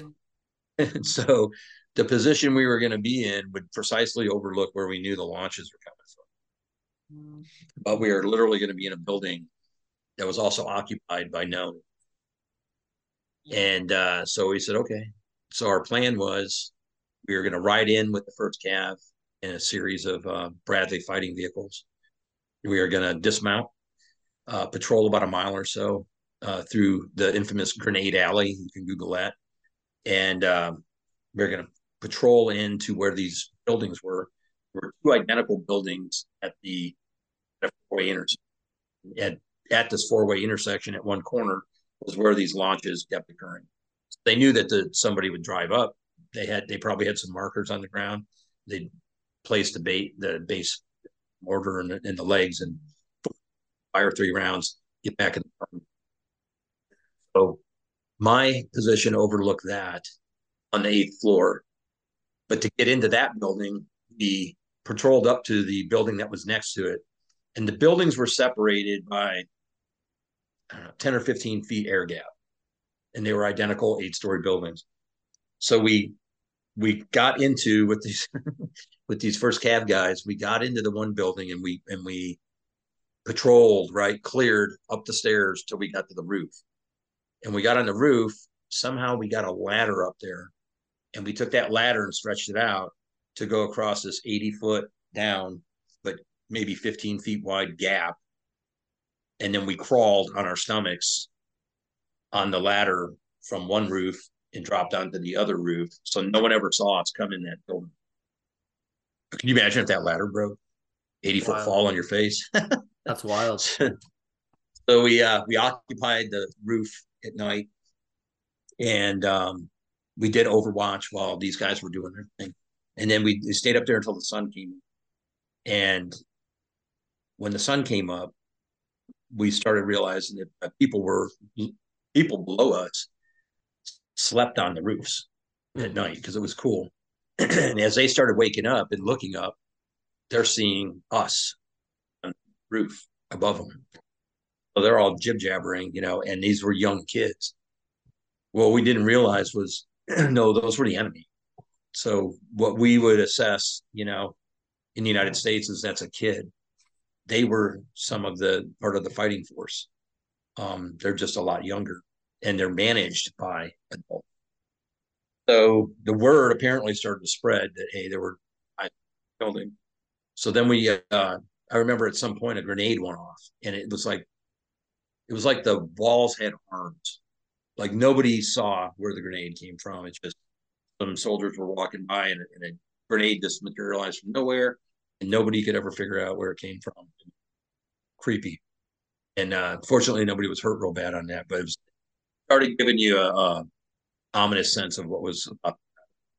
So we ended up uh, sealing ourselves up inside this eighth floor building, and somewhere, a bunch of weird things started happening. So I noticed, um, what did I notice first? I noticed this uh, dude walking down the street towards us from the river, and um, he just had this cocky walk about him and he also had one of those Arab headdress scarves wrapped around his neck, but it was the first one I'd seen. Like those people don't normally wear that, not like in uh, Saudi Arabia. So I was, I was, like, that's interesting. That's the first one of those I've seen. And he's got it kind of around his neck and he's just drifting towards us real cocky. And then all of a sudden, all these kids come out of this area and marry up on him. And he looks like the Pied Piper of kids. And I say kids, I'm talking like, I don't know, 12 to 15 year old. and they're just all he's got like this group of 20 kids around him. And I'm thinking, who the heck is this guy, the candy man? Because he, he comes, you know, dangling down the road and all of a sudden he picks up all these kids. And he walks over towards us. And then I then the most surprising thing happened. I see a car pull up right below us. When I look down at the driver, he looks like me. He he's got, you know, reddish hair, beard, facial hair. He's white guy stocky dude, and he's sitting there cool as a cucumber with these shades on. And I'm like, holy geez, man, I just I think this one of those veteran foreign fighters. And just then, all of those kids go and swarm his car. And one of the kids takes a gun and screws it up to this dude's head and starts screaming at him like he's going to shoot him. So I'm thinking this kid is about to pop this guy. And this dude was as cool as anything didn't get didn't freak out, didn't yell, nothing, just sat there. And then eventually he hands a box from his front seat to the kids and the guy. And then I see them take box over to the gutter, the edge of the street. And there's a, a wire there that I hadn't seen. They wire it in, and when they walk away from it, it blends in like trash. And I'm like, holy jeez, I think I just saw him deliver a bomb. And this dude, the Chechen looking dude, drives off. So all these kids are, and one of them has an AK with the stock off. The butt stock is off. All these kids are around, and here's the dude that uh, that delivered it, the Pied Piper guy, oh, in the mix down there, less than hundred yards from us, eight stories down. And uh, just then, a Humvee, an American Humvee, all by itself, just comes out of nowhere, our blind spot, comes down the street, and there's a big explosion boom, they cracked off the IED. So we can't see what happened. Because now it's out of our sight on the other side. So I don't know if the Humvee's upside down, its wheel turning, or or if it was ineffective. We don't know, but we call it in. Everybody's you know everybody's had their brain rattled from this explosion, and my guys are yelling, "What was that?" I go, "They just delivered a bomb. They just set it off. It was on a Humvee. I don't know what happened. We need to check and make sure there's no American dirt." And uh, at that moment, I saw the guy that had delivered the the uh, bomb, and that Chechen guy was still in the area. And I came out of the of the uh, window on the balcony, had my sniper rifle, and I was getting ready to shoot him. And uh, my buddy walks in the room from from his position. He sees me getting ready to go hot. He's like, "What? What are you doing?" And I'm like, "Once I do it, we're all in it." So I suck back in the window and I and I go, hey, here's what happened. This guy came by. He, he told a bomb to this guy. The guy set it up and then he blew it up on a Humvee. That's what the explosion was. It was an American car. I don't know what what happened. And he goes, okay, okay, I understand now. He goes, it, it doesn't matter. They're gone now. They just took off. And so we were frustrated, and nobody had seen me because nobody looks up when all that activity happens down there. So I had closed the the windows and I was back inside. And my buddy goes, all right, he was he was a really good calm guy. He goes, you know what? Let's recenter ourselves. Let's all go back to our positions. Start taking a fresh look at our area. He goes, we're going to be here all day, you know, maybe two days. So let's just take a relook at everything, take a breather, get an assessment of, you know, the activity level. And like, all right. He had no sooner gone back into his room on the backside of the building, which overlooked an alley. And he said, actually, a, a junction of two alleys and he says, Dave, come in here. So I come in there and he goes, dude, he goes, look straight down below us. You're not going to believe this. I look down and there's five pickup trucks directly below us in the alley. And the beds of all the pickup trucks are completely full of RPG. And there's 15 dudes we counted, all dressed in black, black masks on, which is indicative of like the Mahdi militia or whatever and they're all milling around these vehicles right below us. And they have no idea we're above. And I was like, holy jeez. I said, what do you, they're up to no good with all those RPGs. He goes, yeah. All it in with call the QRF, tell them that we're going to ambush these, these guys out. So we tell this army lieutenant, we go, hey, get on the horn and tell them to launch the QRF because we're about to be in a and uh, that we're about to initiate this contact. And then we uh, came back in and we said, hey, anybody here with a machine gun or sniper rifle and every single grenade that we have, bring them up to the roof. So I left my sniper rifle in the hide site so I could bring my lighter gun, my you know, and um, we all go up to the roof and we set up crisscross fire from the corners of the building down on the on the uh, alley where these guys were. They still have no idea we're above them. And I took the side me and uh, my buddy took two teams and we climbed up on the elevator cap, which is the highest, highest point of the. And um, we're up there getting ready to initiate this contact. And we're exposed. So anybody that's in the city, these high rises around us, somebody eventually is going to see us. And um, then this army lieutenant runs up and he says, Hey, they said don't don't shoot these guys, just let them go. And and we'll we'll figure out what to do with them later. We're like, well, it's a little too late. We've just unbuttoned ourselves. We're exposed up here. Um, we didn't tell you to ask their ask them what to do. We said launch a QRF. We're getting ready to hit these guys. And so now you can't you can't act like you didn't hear that, but that is not how we wanted that to be executed. And just then, just about then, there was a tremendous explosion about a, oh, 200 yards away from us. VBIED drove right into the front of a Iraqi police, rocked the whole city, rocked us. We were just like, wow, huge plume of smoke. Uh, you know, hot metal whizzing by. And then uh, we look and we see the guys that were the insurgents. Somebody drove the VBIED into the building. And then these guys were going into the rubble. I thought everybody's dead in there. And uh, nope, we're Iraqi policemen that were still alive they were pulling these guys out of the rubble and then lining them up shoulders shoulder in the street. And after they did about three or four guys like that, I went, you know what? They're gonna they're gonna kill those guys. But I'm not gonna stand here and watch these guys get shot. And my buddy was like, no, I'm not either. He's like, what do you think? And so there was a private from the first cav next to me who had an M203 on his team. And I said, Hey, do you do you actually know how to shoot that thing? And he's like, Yeah. I said, You know what it's dialed in for? He goes, 200 yards. All right. When I say so, start lobbing eggs over there where you see them doing that to the tops. I figured that would bust it up. And just before we could execute that, uh, a bunch of gunfire, well, a couple of shots came in about six feet over our heads. so we didn't know if that was directed at us or what, but you could hear AK round two go over. I had just turned to my buddy, the senior chief, and I'm like, "Hey, you think that's for us?" And he goes, uh, "Well, no, soon enough." And no sooner did he say that, a flurry of gunfire came in on on both of us, and did like in uh, basically shot everything but us. It was going between our our you know armpits, between our legs, between the two of us, so close to your head that you could feel the sonic wave in your bone of your head. Same thing in your long bones of your arms and legs. And I just knew we were about to die. But he's like, he rolls over the top of the elevator camp, goes, I'm fighting this way. You take that side. I said, All right. So it was on. So he's fighting one. He just got on the other edge. And again, those dudes directly below us have no idea that we're there. He just starts raining grenades on these guys and then the machine guns that we put open up. And they're just boom, boom, boom, all these explosions, secondary explosions from all the RPGs. The vehicles start burning next to the building. And uh, these guys try to escape up the alley. And that was perfect for my uh, teammate to just stack them up as they were up that alley. On our side, I hear the guys calling out. Nobody, nobody on our on my side of the building is shooting, and we're taking a ton of fire. And I'm like, why is nobody shooting?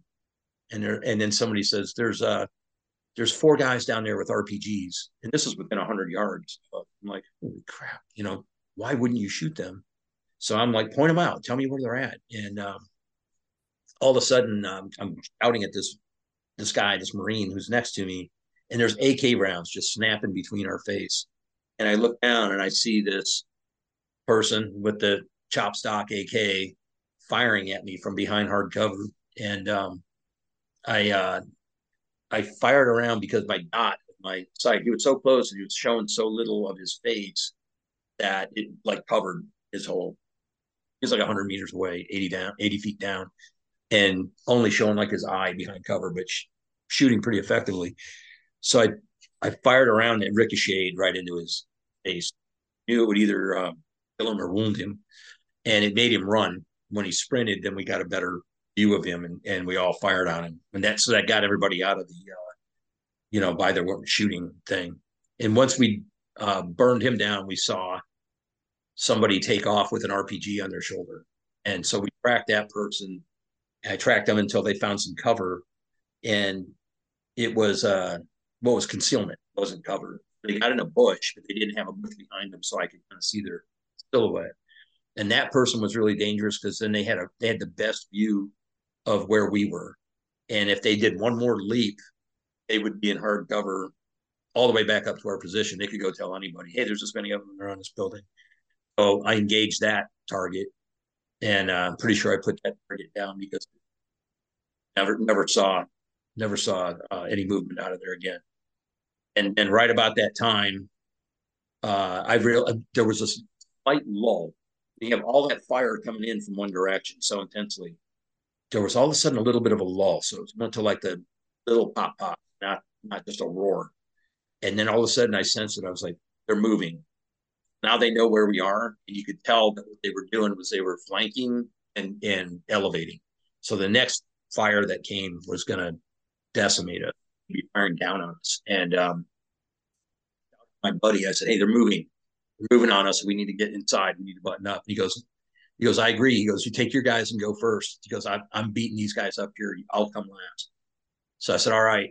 And just as I turned my head, I saw a Russian hand grenade in the air, arcing on a trajectory to land on coming from the adjacent rooftop.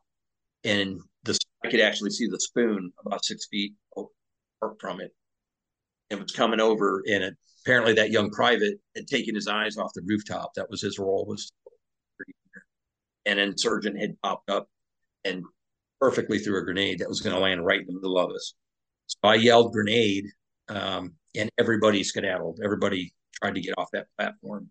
So a couple guys, one guy froze on the ladder. A couple of guys uh, were able to roll off the top, and I made a run for it because the thing, the grenade was actually going to hit at about two seconds. I ran to the edge, and when I got there, I looked down and I saw there was a guy on the ladder, so I just jumped over him, and I tried to do like a parachute landing fall. When I fell, the eight or ten feet or whatever it was to the rooftop, and when I hit, I heard like two explosions, one behind the other. So one was like everything in my knee letting go and my head hitting the roof and in my bell. The other was the grenade going off. And when the grenade went off, it blew the grating that we had just been on down. Blew all the grating down. There was a huge black cloud of smoke. And then I all I heard was screaming and uh, I figured it was such a well thrown grenade. I thought, man, there's a bunch. I I went to stand up, and my leg buckled. My right knee buckled completely at the knee and made an L shape, right? And I saw my disfigured leg turn out like an L, and I grabbed it and like snapped it back into place, and like I was in denial, like you can just you know, like a uh, a child's doll and uh, I could hear it screaming up there, and I knew somebody was hurt. And so I got up again, stood up, and tried to make my way to the ladder. This time, my knee buckled uh, towards me, so it basically went exactly the wrong direction towards my chest. At the knee, it bent completely, and I fell on my stomach. And that's when I really felt the horrible. And I was looking at the bottom of my uh, hiking boot, directly under my chin, and then I no denying that I was in shape then. So I straightened my leg out again. And about that time, I see my buddy's face over, and he's like, "Are you all right?" And I just said something like, "Hey, I busted my leg," you know, under understatement of the century. And he's like, "Hey, we got a casualty up here. Um, we're gonna send him down. Let's get." I said, "Okay." I said, "Hey," and I could see that they were lowering that private down, so his right foot was completely blown off. His um, his he had a severed a brachial artery, a lot of meat blown out of his right side here. Basically, where his his uh, body armor was, he was protected. All of the exposed flesh really got mutilated or just.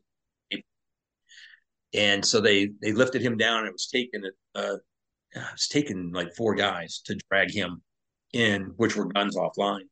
And so uh, somebody came to help me, and I was like, uh, just shoot, I'll I'll uh, I'll crawl down there. I got in. This guy had a, was leaving a big wide blood trail, like, and so I used it like a blood. I got on my stomach. I pulled myself through his blood all the way to the door to go downstairs. Bounced myself down the stairs to the that next floor was the eighth floor where we were, and I put my back to the to a corner by the elevator bank and uh, put my gun on the stairs that led up to us from below because I, I couldn't walk, but I mean I could cover that. And so uh, everybody made it down inside and then they just poured lead on the, the eighth floor from all directions. And so everything Dushkas, uh, tons of ak fire. And it was really surreal that um, they put bars on windows on the eighth floor over there. You know like you would put on your ground floor to keep mm-hmm. people breaking in. They had bars on windows on the eighth floor. And i remember thinking who does that and the reason I knew is because all the bullets that were coming in would strike these bars from time to time and make these big sparks and then make the bullets ricochet. So AK rounds were ricocheting everywhere in the room. And at one point, I looked at this guy. We had this interpreter with us. He was terrified. He was smoking. He was smoking a cigarette that had an ash on it as long as a man's finger, just dangling in a big curl, unbroken his hands shaking like crazy and he's got this long ash and it's just a weird thing to remember. And he he begged me you got to move. You're gonna because he's from his perspective he can see everything's getting shot around. I'm like but i can't. Somebody has to hold on the stairs you know? And uh so then the rpgs started raining in. So they they were trying to get rpgs through the window on the eighth floor. And they were hitting all around and i could feel the thumps on the wall you know so that some some uh, would go a little low some were pretty much right on but on the on the opposite end of the wall and thank god they never got one through a window or floor but they did get one through a window on the floor below us. And I remember this RPG came streaking directly below, basically blew up about where I was sitting, you know, just below me. And the dust and overpressure from that uh, was pretty intense. And the smell, I'll never forget the smell of exploding RPD RPGs and their propellant um, was just embedded in there. Well, also, we still had five pickup trucks right next to our building on fire. Fire rubber and all that's burning, and the um, the RPGs are cooking off, and so it's just explosion after explosion, and the the whole building started filling with black smoke. We start getting asphyxiated. So we're like, dude, we're gonna freaking die up. We're on the eighth floor. I can't imagine how bad it is, you know, down below. So it took the QRF about two, two and a half hours to get to our position. So they came in with two M113 um, armored personnel carriers and uh, and a couple of Strykers, and no Bradley fighting vehicles, not Bradley, Bradley fighting vehicles. And we knew when they arrived because we could hear the the Bradleys going hot with their chain guns, just boom, boom, boom. And uh, a squad came out, cleared up the steps, eight stories, to make contact with us. And they got some guys together to carry the wounded dude that we know. We hit him with morphine. He was still, he was in a lot of pain. And uh, we'd applied tourniquets. And then uh, a guy got on my armpit and I held onto the railing and a dude cleared in front of me and we went down eight floors like that with my right leg just hanging by the the skin bumping along and in tremendous pain. And uh, we got to the we got to the uh, lobby and that's when i realized this massive explosion that we had heard sometime during the fight. Must have been another VBIED or something like it. The lobby was just blown out. There was glass and bent metal everywhere like they had put a massive explosive and at some point somebody sent a tried to send an elevator to our floor. And I don't know how we stopped it. Somebody dashed down and, and got it to stop it. Was like archaic, like they're going to put a bomb on the elevator and send it up to the top floor and blow the whole top floor. So when we got to the lobby, we saw there was about a, it was a long way. It's a good 50 to 75 yards or so, maybe get out where the APCs were. it was like watching a big puddle in the rain. It was just bullets everywhere. And, and um, so another guy got under my other armpit and uh, brave dudes. These were just first cav guys. And uh, I just looked at him. I was like, okay, really? Do the three legged race? They're like, yeah. And I said, look, man, I promise you I won't hold anything back. I'll give everything I've got. And they're like, okay. I even took my uh, my gun off, my rifle, and handed it to one of the other dudes. And um, we went for it, did the three legged race from hell with my leg just getting kicked and flopping and doing helicopter spins. We made it without getting shot somehow to the ramp of the 113. Mm. We were exhausted, and uh, I hauled up inside, and you, all you could hear was ping, ping, ping, ping, ping, ping, ping off the armor. And then they brought the the kid that was uh, I don't know if he went before me or after, but we were both in the 113 at that point. The other guys got in, and then um, they were having some trouble because we're all piled in on top of each other, getting IV going on this on this private. So um, it, my leg was all bent, all goofy, and you know we're all in there, and I am completely covered in this kid's blood. So I nobody knows, you know, I probably worse than, than I was. Um, so I helped them un, unscrew the uh, the IV and get the IV started on this this guy, and we and we drive out of there. So we literally drive until you can't hear ping, ping, ping, no more bullets hitting the outside. They drove us right into the CAF, right into the Combat Surgical Hospital in Baghdad. And um, everybody rushes out. Opens, everybody rushes out. they grab the, the kid missing the foot, him on the gurney, and then there you could tell the people that were waiting for us were like, We were told there were two. And they see me hopping on one leg.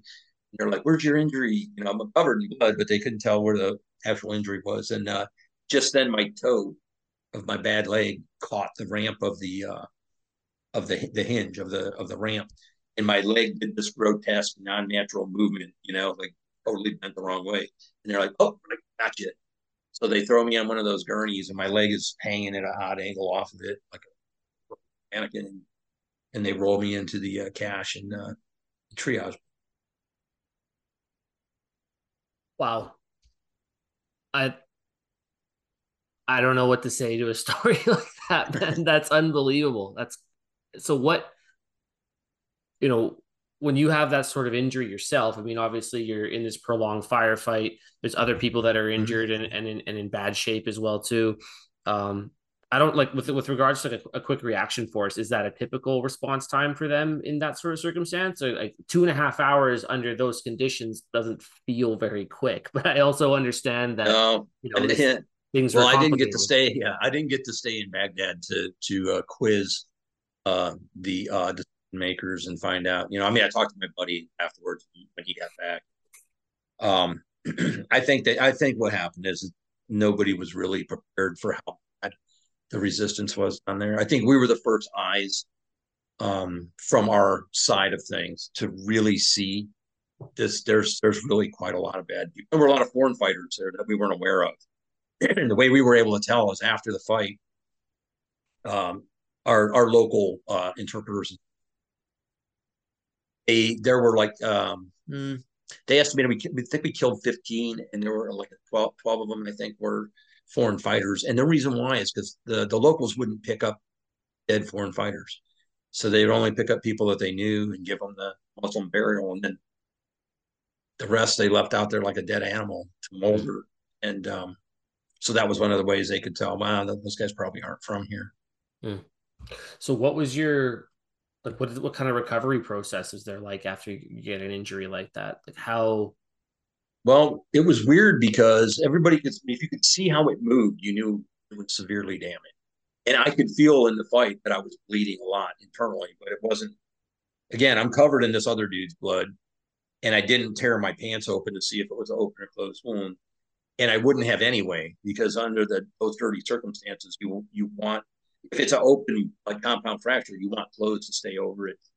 So I had no idea until they cut my pants off that it was a closed wound, but I could tell I was bleeding a lot because really thirsty and I was monitoring my my heart rate and stuff. And that kind of was borne out because within a day, my right foot blew up the size and shape of a football. I mean, you couldn't mm-hmm. even count my toes. And then eventually it turned black while I was traveling back to the from all the blood pooling, you know, from all the vascular damage. So, um, the thing is, you know, in the CSH, it was again, it's surreal because you go from this desperate situation, and then you feel, okay, I know I'm, I know I'm in kind of a bad way, but you're still kind of in denial, like, eh, maybe, uh, maybe they can do a magic, magic, and I get to stay here and go back to my job. There, you know, it takes a while for them to go, no, man, you're going, you're going to Landstuhl. You're flying out of here on a jet. Uh, we just got a helicopter you where the jet is. And so you're trying to get your mind around that. And then I go, okay, well, maybe they'll fix it odd, and then I can come back. And so you're you're doing this bargaining thing with each other, but it's very surreal. So they cut my pants off because they have to, and um, and seals don't wear underwear. So now I'm sitting there bottomless, right? With basically got I don't know if they, I think they cut my boots off too. But I'm sitting here basically bottomless and in there, and you don't have a, you don't think about like being embarrassed or anything. I. Um, and there were so many people in there that were way worse than I was. I saw guys because this was a that day, August 12th of 2004. There were a, there was a lot of combat around the country, and there were people in there that I could tell must have lost their eyes because they had the big eye uh, patches over them, and there were um, there was a really well loved um, special forces uh, uh, captain named uh, Michael Tarlavsky who was killed, and uh, he was literally on the other side of a sheet. So they had the triage set in like three sections, separated by curtains, and he he was on the other side of the one that I was in. And I could tell something happened because I saw a bunch of fifth group guys crying out in the hallway. And I asked uh, their attention and had been ahead and uh, and died. so it's a weird experience because you worry about yourself until you see people that are so much worse off or dead, and then you then you just go, "Hey, I'm I'm lucky." And I fought to get a cup of coffee while I was in there, bottomless, covered in this other dude's blood, I insisted on somebody getting me a cup of coffee, and the doctor told me in no way was that possible. And fortunately for me, there was another SEAL from our unit who was uh, Corpsman, and he was volunteering to work in the in the uh, CSH in the ER to get more trauma experience. And he recognized me. And he's like, dude, he came and he looked at my chart and looked at everything. Is there anything I can do for you? I'm like, yeah. Besides finding me some shorts, um, could you get a cup of coffee? And that dude went and argued. He pled my case successfully and got me not one, but two cups of coffee. Made me uh, temporarily feel better. That's awesome. That's really good. So, what was your like rehab like then? Like, I imagine that must have been a challenging exercise in itself. Mm-hmm. Yeah, it was. So I ended up, um, I got packaged for uh, being flown to uh, Germany in Balad. Then I was put on a 141. Again, another humbling experience because so many. There were people that were expected on that flight, which means they expect to die during the flight. And um, it's just, it's like being in this flying tube tomb, and they've got all these ICU type people on there, and they're they're treating these people, and you're just thinking, yeah, I'm not in a good situation, but I'm not in their situation. So when we got to um, when we got to Landstuhl, they the doctor there was like a contracted doctor and he was very dismissive. And he was, well, we're just gonna we're just gonna do surgery, and you need to sign this thing. I said, well, what's the thing say? So well, it. Just says that we, uh, while you're under general anesthesia, we can either amputate your leg, fix it if it can be fixed, or we can fuse it so it just doesn't bend at the knee anymore. And we'll make all those decisions while you're out. And I'm like, no, you won't. and I, you know, it's an older guy. I was 36 years old. Was and so I was, uh, I didn't just take what people told me. So I said, no, I don't think so.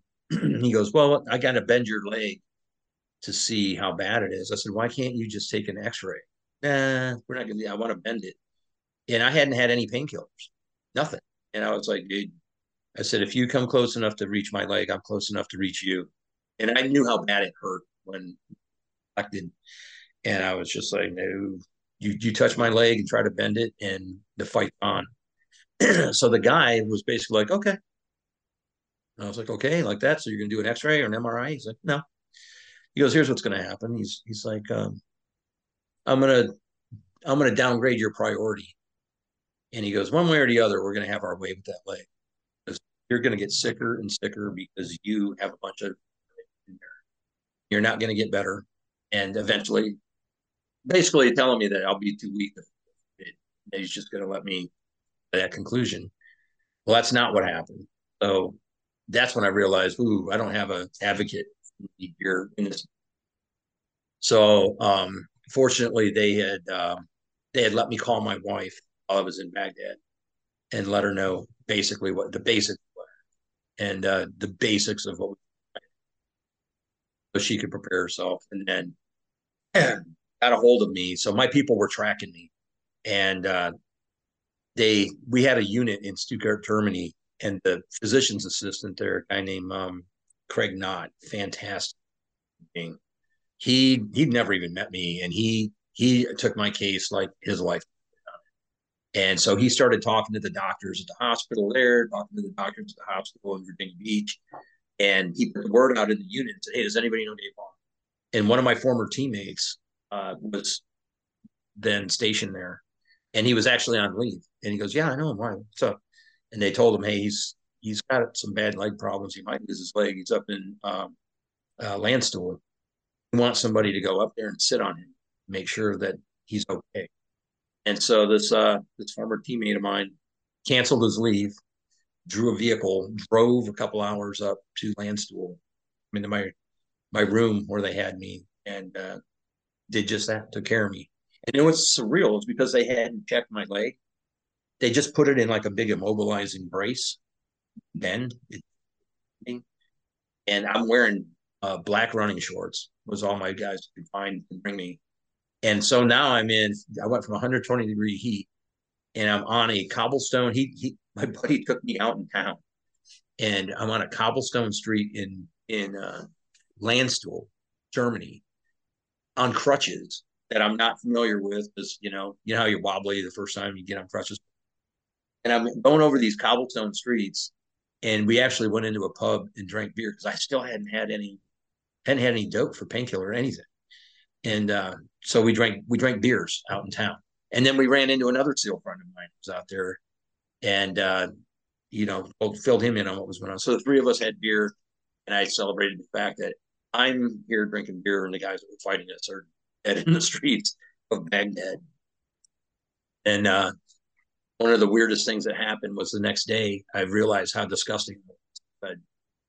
I, I was just covered in filth and uh, I, I didn't shower before I went out in town or anything. And so I was like, I need to get in the shower, but there was no one there to help me. I did, I did not want to fall in the shower on that leg that way. So I was really nervous about that. So I was taking my time getting in the shower and uh, I finally got myself braced up and I just let the hot water go and I'm just letting it go, letting it go, letting it go. And in the middle of all that, all of a sudden it felt like my palate, like roof and back of my throat, felt like it fell out of my head and started gagging me. And I I started choking and I I had this horrible taste. I'd never tasted anything like this before. And I, I spit and it looked like half a hockey puck. Black like rubber came out of my it was all impacted in my sinuses from breathing all that smoke from the car fire and burning dudes. I had like burning dude goo and fucking tire rubber in my sinuses for a couple of days until the hot water broke it all up. And it, it was like hard on, on the floor of the uh, And that was a little private experience. Like that was one of those things. If a team guy had been around, I'd been like, "Hey, you got to see this."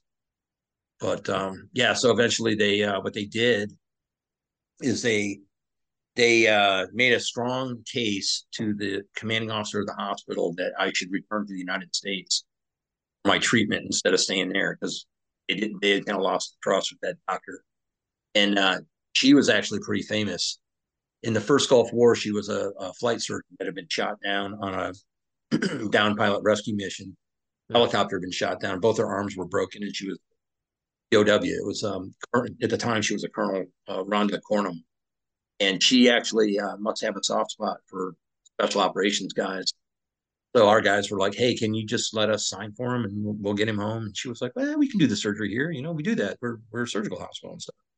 I'm like, yeah, but well, there was this uh, there was this uh, thing that the Bush administration had put into where they didn't want any disfigured soldiers uh, traveling commercially. They didn't want public. Well, you know, I would, but there's that thing. And so our guys, I guess, said something like, "Well, have you seen Chief Hall?" She's like, no, I haven't had the pleasure. It's like, well, maybe poke in because it's just his leg, and we're gonna put a brace. Of, I want anybody to know that you know he didn't have a skiing accident, he, and actually he doesn't even look like he's in the military. And so she, I guess she came by and poked her head in and was like, okay, signed off on it. I never met her, but she signed off on it. And my buddy drove me down to Stuttgart. And again, I still had not had any painkillers. So I get to Stuttgart and I'm miserable the pressure from the um, blood leaking into my foot is just getting huge. And um, and they, they had filled the refrigerator in my room with so much beer to like, hey, you're here, you're amongst friends. You again drank beer to take the literally that next day, one of the support staff at the unit hand picked me up like a baby and carried me. That he was the uh, admin chief and carried me on a United Airlines plane and put me in a, in a commercial seat. And uh, I had to change planes by myself in Atlanta and arrive late at night in Norfolk to find my wife in a foreman from the team waiting for me. The next day, I got looked at by the surgeon that that PA had set up for me. Uh, and that guy, Doc, uh, is a saint. Um, he had no idea how bad my leg was. Um, but he looked at my leg that day, gave me my first painkiller, morphine, which is when we found out I'm allergic to morphine. I, I turned into quite an animal when I'm very, very real, Tracy's laugh. I'm very rude to everybody around me when I'm on morphine. So not a not a happy buzz morphine.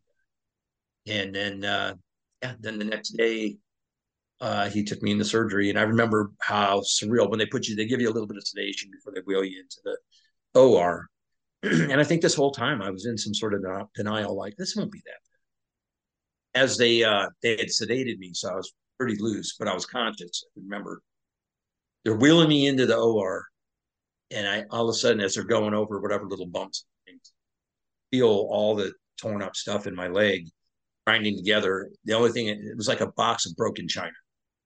And that's when I was fully aware. I'm like, yeah, I, I need intervention. This is this isn't going to fix itself. Time isn't going to heal this. This go cut me open and go and do. And he did. So I ended up having two surgeries, three or so overall. Um, but the first one was to do the major carpentry out that was never going to be right again and reattached.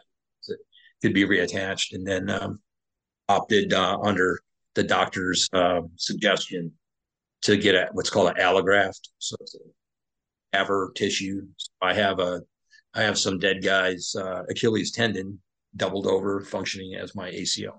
Hmm. Wow. And how has your fun- leg functionality been since? I know I've seen on your Instagram videos of you going on hikes and things like that and walking the dog. Yeah, I and... mean, I'm yeah, it's I've gotten away with I've gotten away with a lot. Yeah, I went back went back on deployment. And you know, fought in Afghanistan the year after, less than a year after they reattached it. Um, I've gotten to do a whole lot, so I can't can't complain as far as that goes. Um, on the other hand, I bear the with that is that I have a lot of pain pain isn't uh, predictable. So I'll go through periods of time where um, maybe a week I'll be really, really sick to my stomach, my leg, and there's not much I can do, and it's unpredictable. So I, I it's like, I can say, oh, it's because the be pain, or oh, because I went for a short little jaunt. Hard, it's very hard. So it's the unpredictableness and the severity when it does come. But other, and I have a lot of vascular. If you look at it, it's pretty ugly bruising and pitting edema and all that sort of stuff. But at the end of the day, it's still my still my leg, and I'm I'm able to get around, you know. And there's a, take myself back to the CSH, and those all those people that were so torn up or killed. And I'm not them, so mm-hmm. you're fortunate. Wow. Yeah, no, that's an incredible story, and thank you so much for sharing it. It's un- unreal to hear sort of those sorts of experiences firsthand and to the level of description that you put into it to really kind of tell the whole story in a full frank and full um, kind of way i think is is it's tremendous. So thank you so much. Um you know dave it's been it's been a long episode and we've gone over a lot we've gone over a lot of different topics.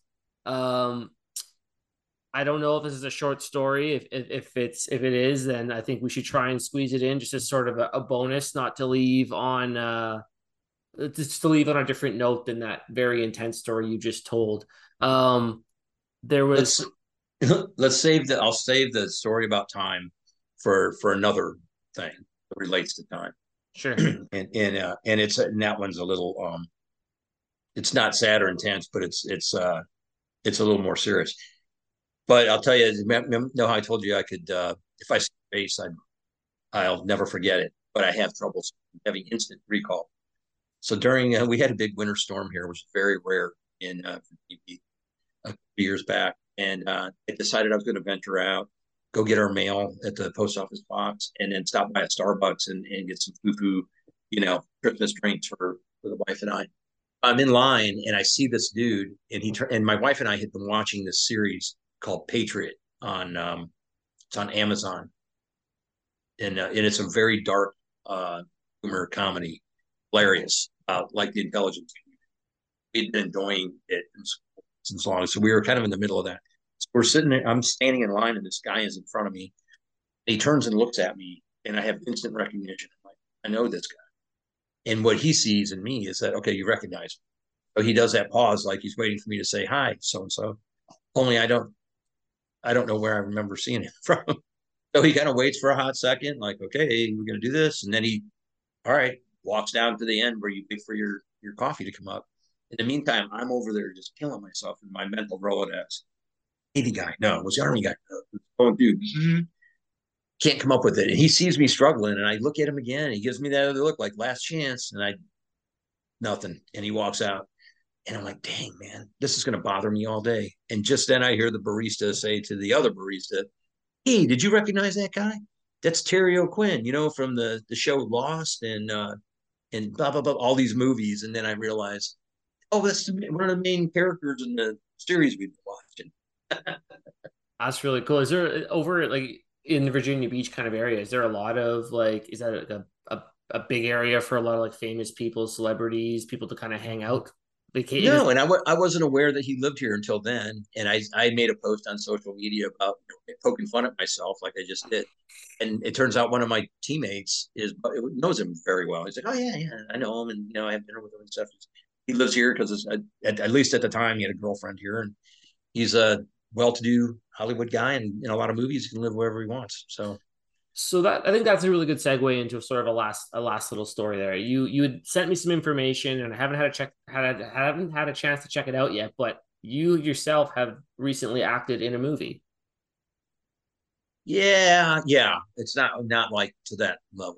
Yeah. Well, so, fair enough, but I mean I've never acted in a movie, so it's interesting to me to hear about. So can yeah. you tell me a little bit about uh, a little bit about that uh, for sort of our yeah, last sure. story? So I'm I'm, uh, I'm the president of the Silent Warrior Foundation, which was founded by a, a buddy of mine who was a Marine Raider. Uh, it initially started out just as a, a, way to give scholarships to Gold Star children of Marine Raiders, and we've since uh, opened that up to do more than just scholarships and and more than just Raider, all the soft uh, guys and their families and direct support.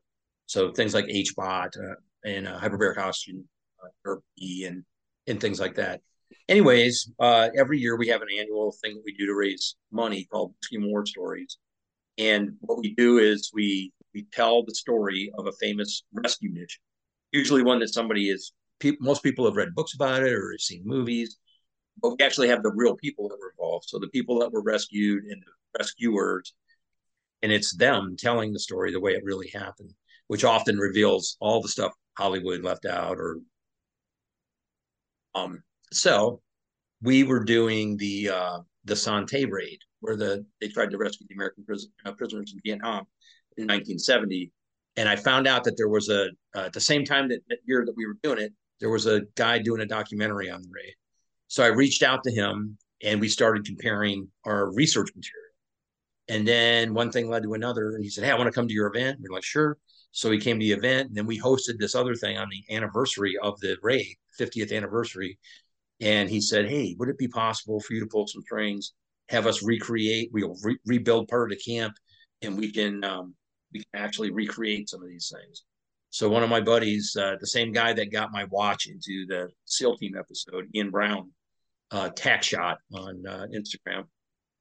He's like, "Hey, I'll get all the uniforms and all the equipment from a prop house," and he did. He takes that stuff so seriously. So he set up like an issue facility, and we we ended up recreating components of the raid and had a professional film crew out there filming it. And um, so at the last minute, I I had no intention of like actually being in it. I was just facilitating it being done. When we ran out of guys to play roles, so we had the actual raiders uh, out there watching us film this. And one of them, Terry Buckler, we were like, "Hey, we need a guy to play Terry Buckler." Terry and I had gotten kind of close during this process. We're about the same height and and uh, build for like how he was back in the day and stuff. And I was and I was already half dressed that way, so pressing the stuff on and put a radio on my back and, and a Gal Five and uh, me and a seventh group veteran uh, Jay Osario. Uh, he played uh, he played uh, Dan Turner, who was who was the officer in charge of Terry on the raid, and I played Terry, and we we got to to do this thing. Funny. That's awesome. And where can people uh, find this when it comes out? So I'm not sure what platform it's going to emerge on, but there's a website, 27 Minutes in Son Tay, and uh, they have a Instagram page as well. They'll be putting updates on there. And um, if you ping me on uh, anybody pings me on Instagram at uh, Dave Hall 1911 and wants to see some behind the scenes clips that Tracy shot, those are kind of fun because you can see sort of parts of how the movie magic happens, you know, with explosions and stuff. Uh, I wouldn't mind throwing some of that to uh, draw some energy. Should be pretty soon coming in. Right on. That's lots to look forward to. Extremely exciting. So yeah, Dave, thank you so much for coming on the show today and sharing yeah. more of your stories. I, I, I don't know if we hit everything. I think there's a couple stories that we still want to get out there. So I'm sure there'll be a, a, another episode in the near future as well. And I know people love these episodes, but this is it's so fantastic to be able to hear this firsthand accounts from you and to be able to, to get these stories out there and to share them with the watch world and with the audience as well. So I thank you so much for everything you've done. I thank you for your service. I thank you for coming on the show and, and sharing these stories with us. Right on. Thanks for having me. Absolutely. And really quickly, uh, you mentioned your Instagram. Is that the best place for people to uh, engage with any of your content or chat yep. with you? Yep. At Dave Hall 1911. Right on. likewise for myself, anyone has any questions, comments, or feedback, uh, feel free to shoot me an email at ricoswatchespodcast at gmail.com. Additionally, if you like to follow along with the show, sort of an essential hub for communication, you can uh, give me a follow over at uh, Rico's Watches Podcast, all one word, on Instagram. Uh, just, you know, follow along with likes uh, or with uh, giveaways, new episodes, just my, my watch content, as it were, that I put out there. If you enjoy this episode in audio medium and any of the other episodes uh, that I put out and you'd like to see them in a video medium, head over to YouTube at Rico's Watches Podcast over there. Just make sure you like, subscribe, hit the bell icon, all that YouTube stuff because it helps the channel continue to grow. Dave, once again, thank you so much. It was incredible chatting with you, and I look forward to having you again on the show soon to uh, share even more of your awesome SEAL stories. Right on. Thanks for having me. Look forward to meeting up with you in, uh, in Virginia. Right on. You take care.